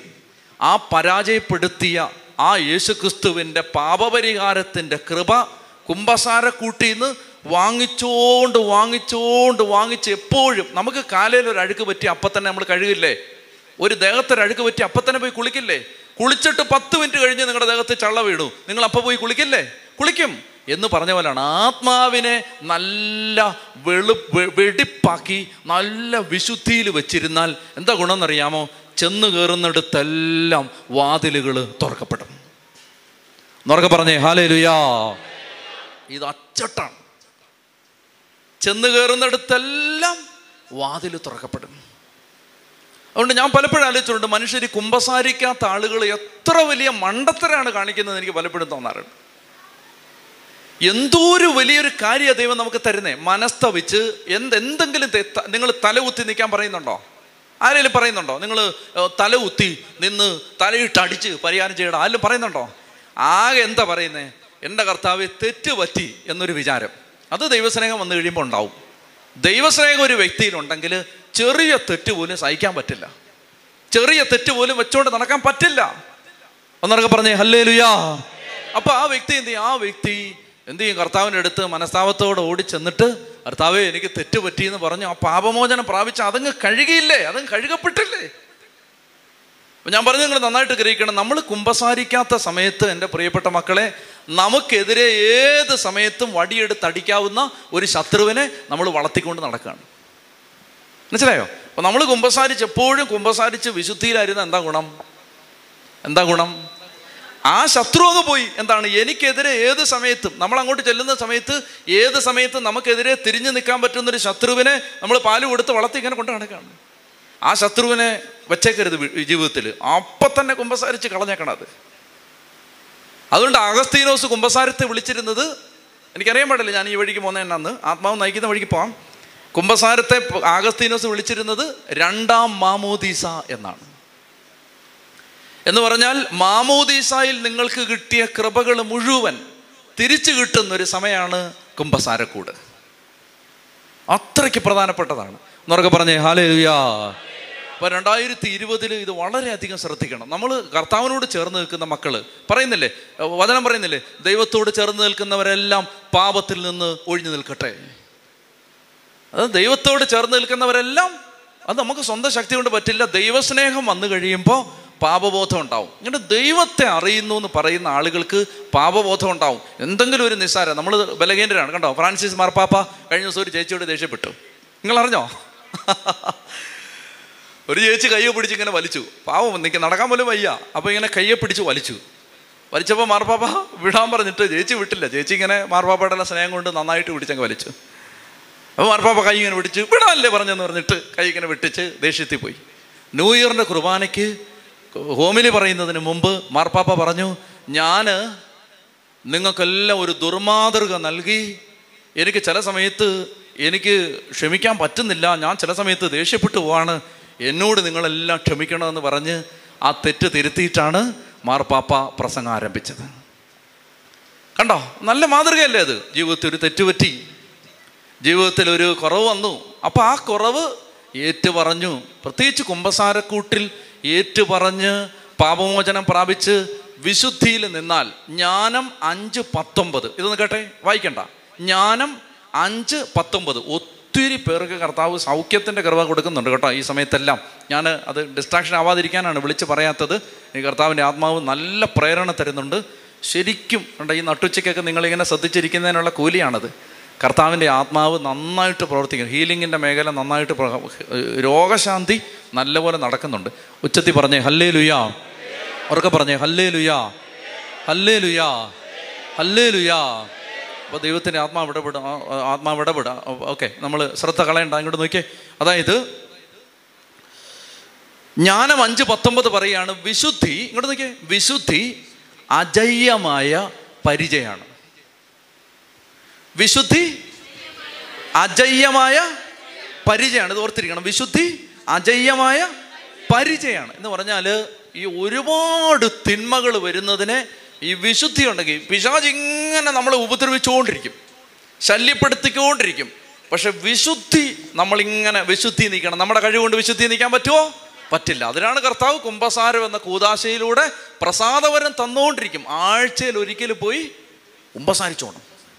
കുംഭസാരിച്ചങ്ങ് വിശുദ്ധിയിൽ വിശുദ്ധിയിൽ ആ പരിച വിശുദ്ധിയാകുന്ന ആ പരിച എടുത്ത് നിന്നാൽ ഇതെല്ലാം എന്തെല്ലാം ആക്രമണങ്ങൾ പിശാചഴിച്ചു വിട്ടാലും അവൻ തോറ്റു മടങ്ങും ഉറക്കെ പറഞ്ഞേ? ഹല്ലേ ലുയാ ഇന്ന് കരങ്ങളടിച്ച് കർത്താവിന് നന്ദി പറഞ്ഞേ. ഹല്ലേ ലുയാ ഹല്ലേ ലുയാ നന്നായിട്ട് കരങ്ങളടിച്ചേ.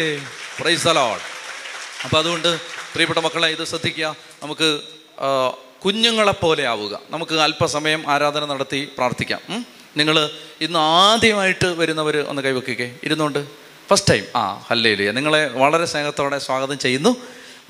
നിങ്ങൾക്ക് വേണ്ടി പ്രത്യേകം ഇപ്പോൾ പ്രാർത്ഥിക്കുന്നു. ഇപ്പോൾ ഈ സമയത്ത് ആരാധനയുടെ സമയത്ത് പ്രത്യേകം ആദ്യമായിട്ട് വന്ന സഹോദരങ്ങളെല്ലാം തന്നെ ആരാധനയുടെ സമയത്ത് ഇങ്ങ് മുമ്പിൽ ഒന്ന് നിൽക്കണം. ഫസ്റ്റ് ടൈം അതുപോലെ തന്നെ ഡാനിലച്ചനെ കണ്ട് ഒരു ബ്ലെസ്സിങ് ഒക്കെ വാങ്ങിക്കണമെന്ന് വിചാരിച്ച് ഇന്ന് വന്നാണ്. സ്ഥിരം വരുന്നവരല്ല അല്ലാതെ അങ്ങനെയുള്ളവരൊന്നും ദൂരെ നിന്നൊക്കെ വന്നവരെന്നൊക്കെ ആ നിങ്ങളെല്ലാം എന്നാ ചെയ്യണം?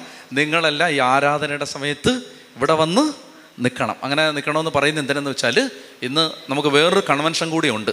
അതങ്ങ് പത്തനംതിട്ടയ്ക്ക് അപ്പുറത്ത് കടമനിട്ട എന്ന് പറയുന്ന സ്ഥലത്താണ്. അപ്പോൾ അതുകൊണ്ട് ആരാധനയുടെ ആശീർവാദം കഴിഞ്ഞാൽ ഉടനെ തന്നെ ഞാൻ വേഗം വേഗം ഞാൻ പോവും. അപ്പം നിങ്ങൾ അതുകൊണ്ട് ഞങ്ങൾക്ക് ഒന്നും കിട്ടിയില്ല അച്ഛനെ കാണാൻ പറ്റിയില്ലെന്ന് വിചാരിക്കരുത്. നിങ്ങൾക്ക് ആരാ ഈശോയുടെ മുമ്പിൽ വെച്ച് നിങ്ങൾക്ക് ഒരു ശക്തമായ ആശീർവാദം തരാൻ പോവാണ്. അതുകൊണ്ട് അങ്ങനെ വന്നിട്ടുള്ള ആളുകളെല്ലാം എഴുന്നേറ്റ് വേഗം മുമ്പോട്ട് വന്ന് ഈ ആരാധനയിൽ അങ്ങനെ അങ്ങനെ അവർക്കൊരു പ്രയോറിറ്റി കൊടുത്തു. അന്ന് ആദ്യമായിട്ട് വന്നാണ് ഒത്തിരി നാൾ ആഗ്രഹിച്ച് ഇങ്ങനെ ധ്യാനകേന്ദ്രത്തിൽ വരണമെന്ന് ആഗ്രഹിച്ച് ഒരുപാട് കാലമായിട്ട് ആഗ്രഹിച്ച്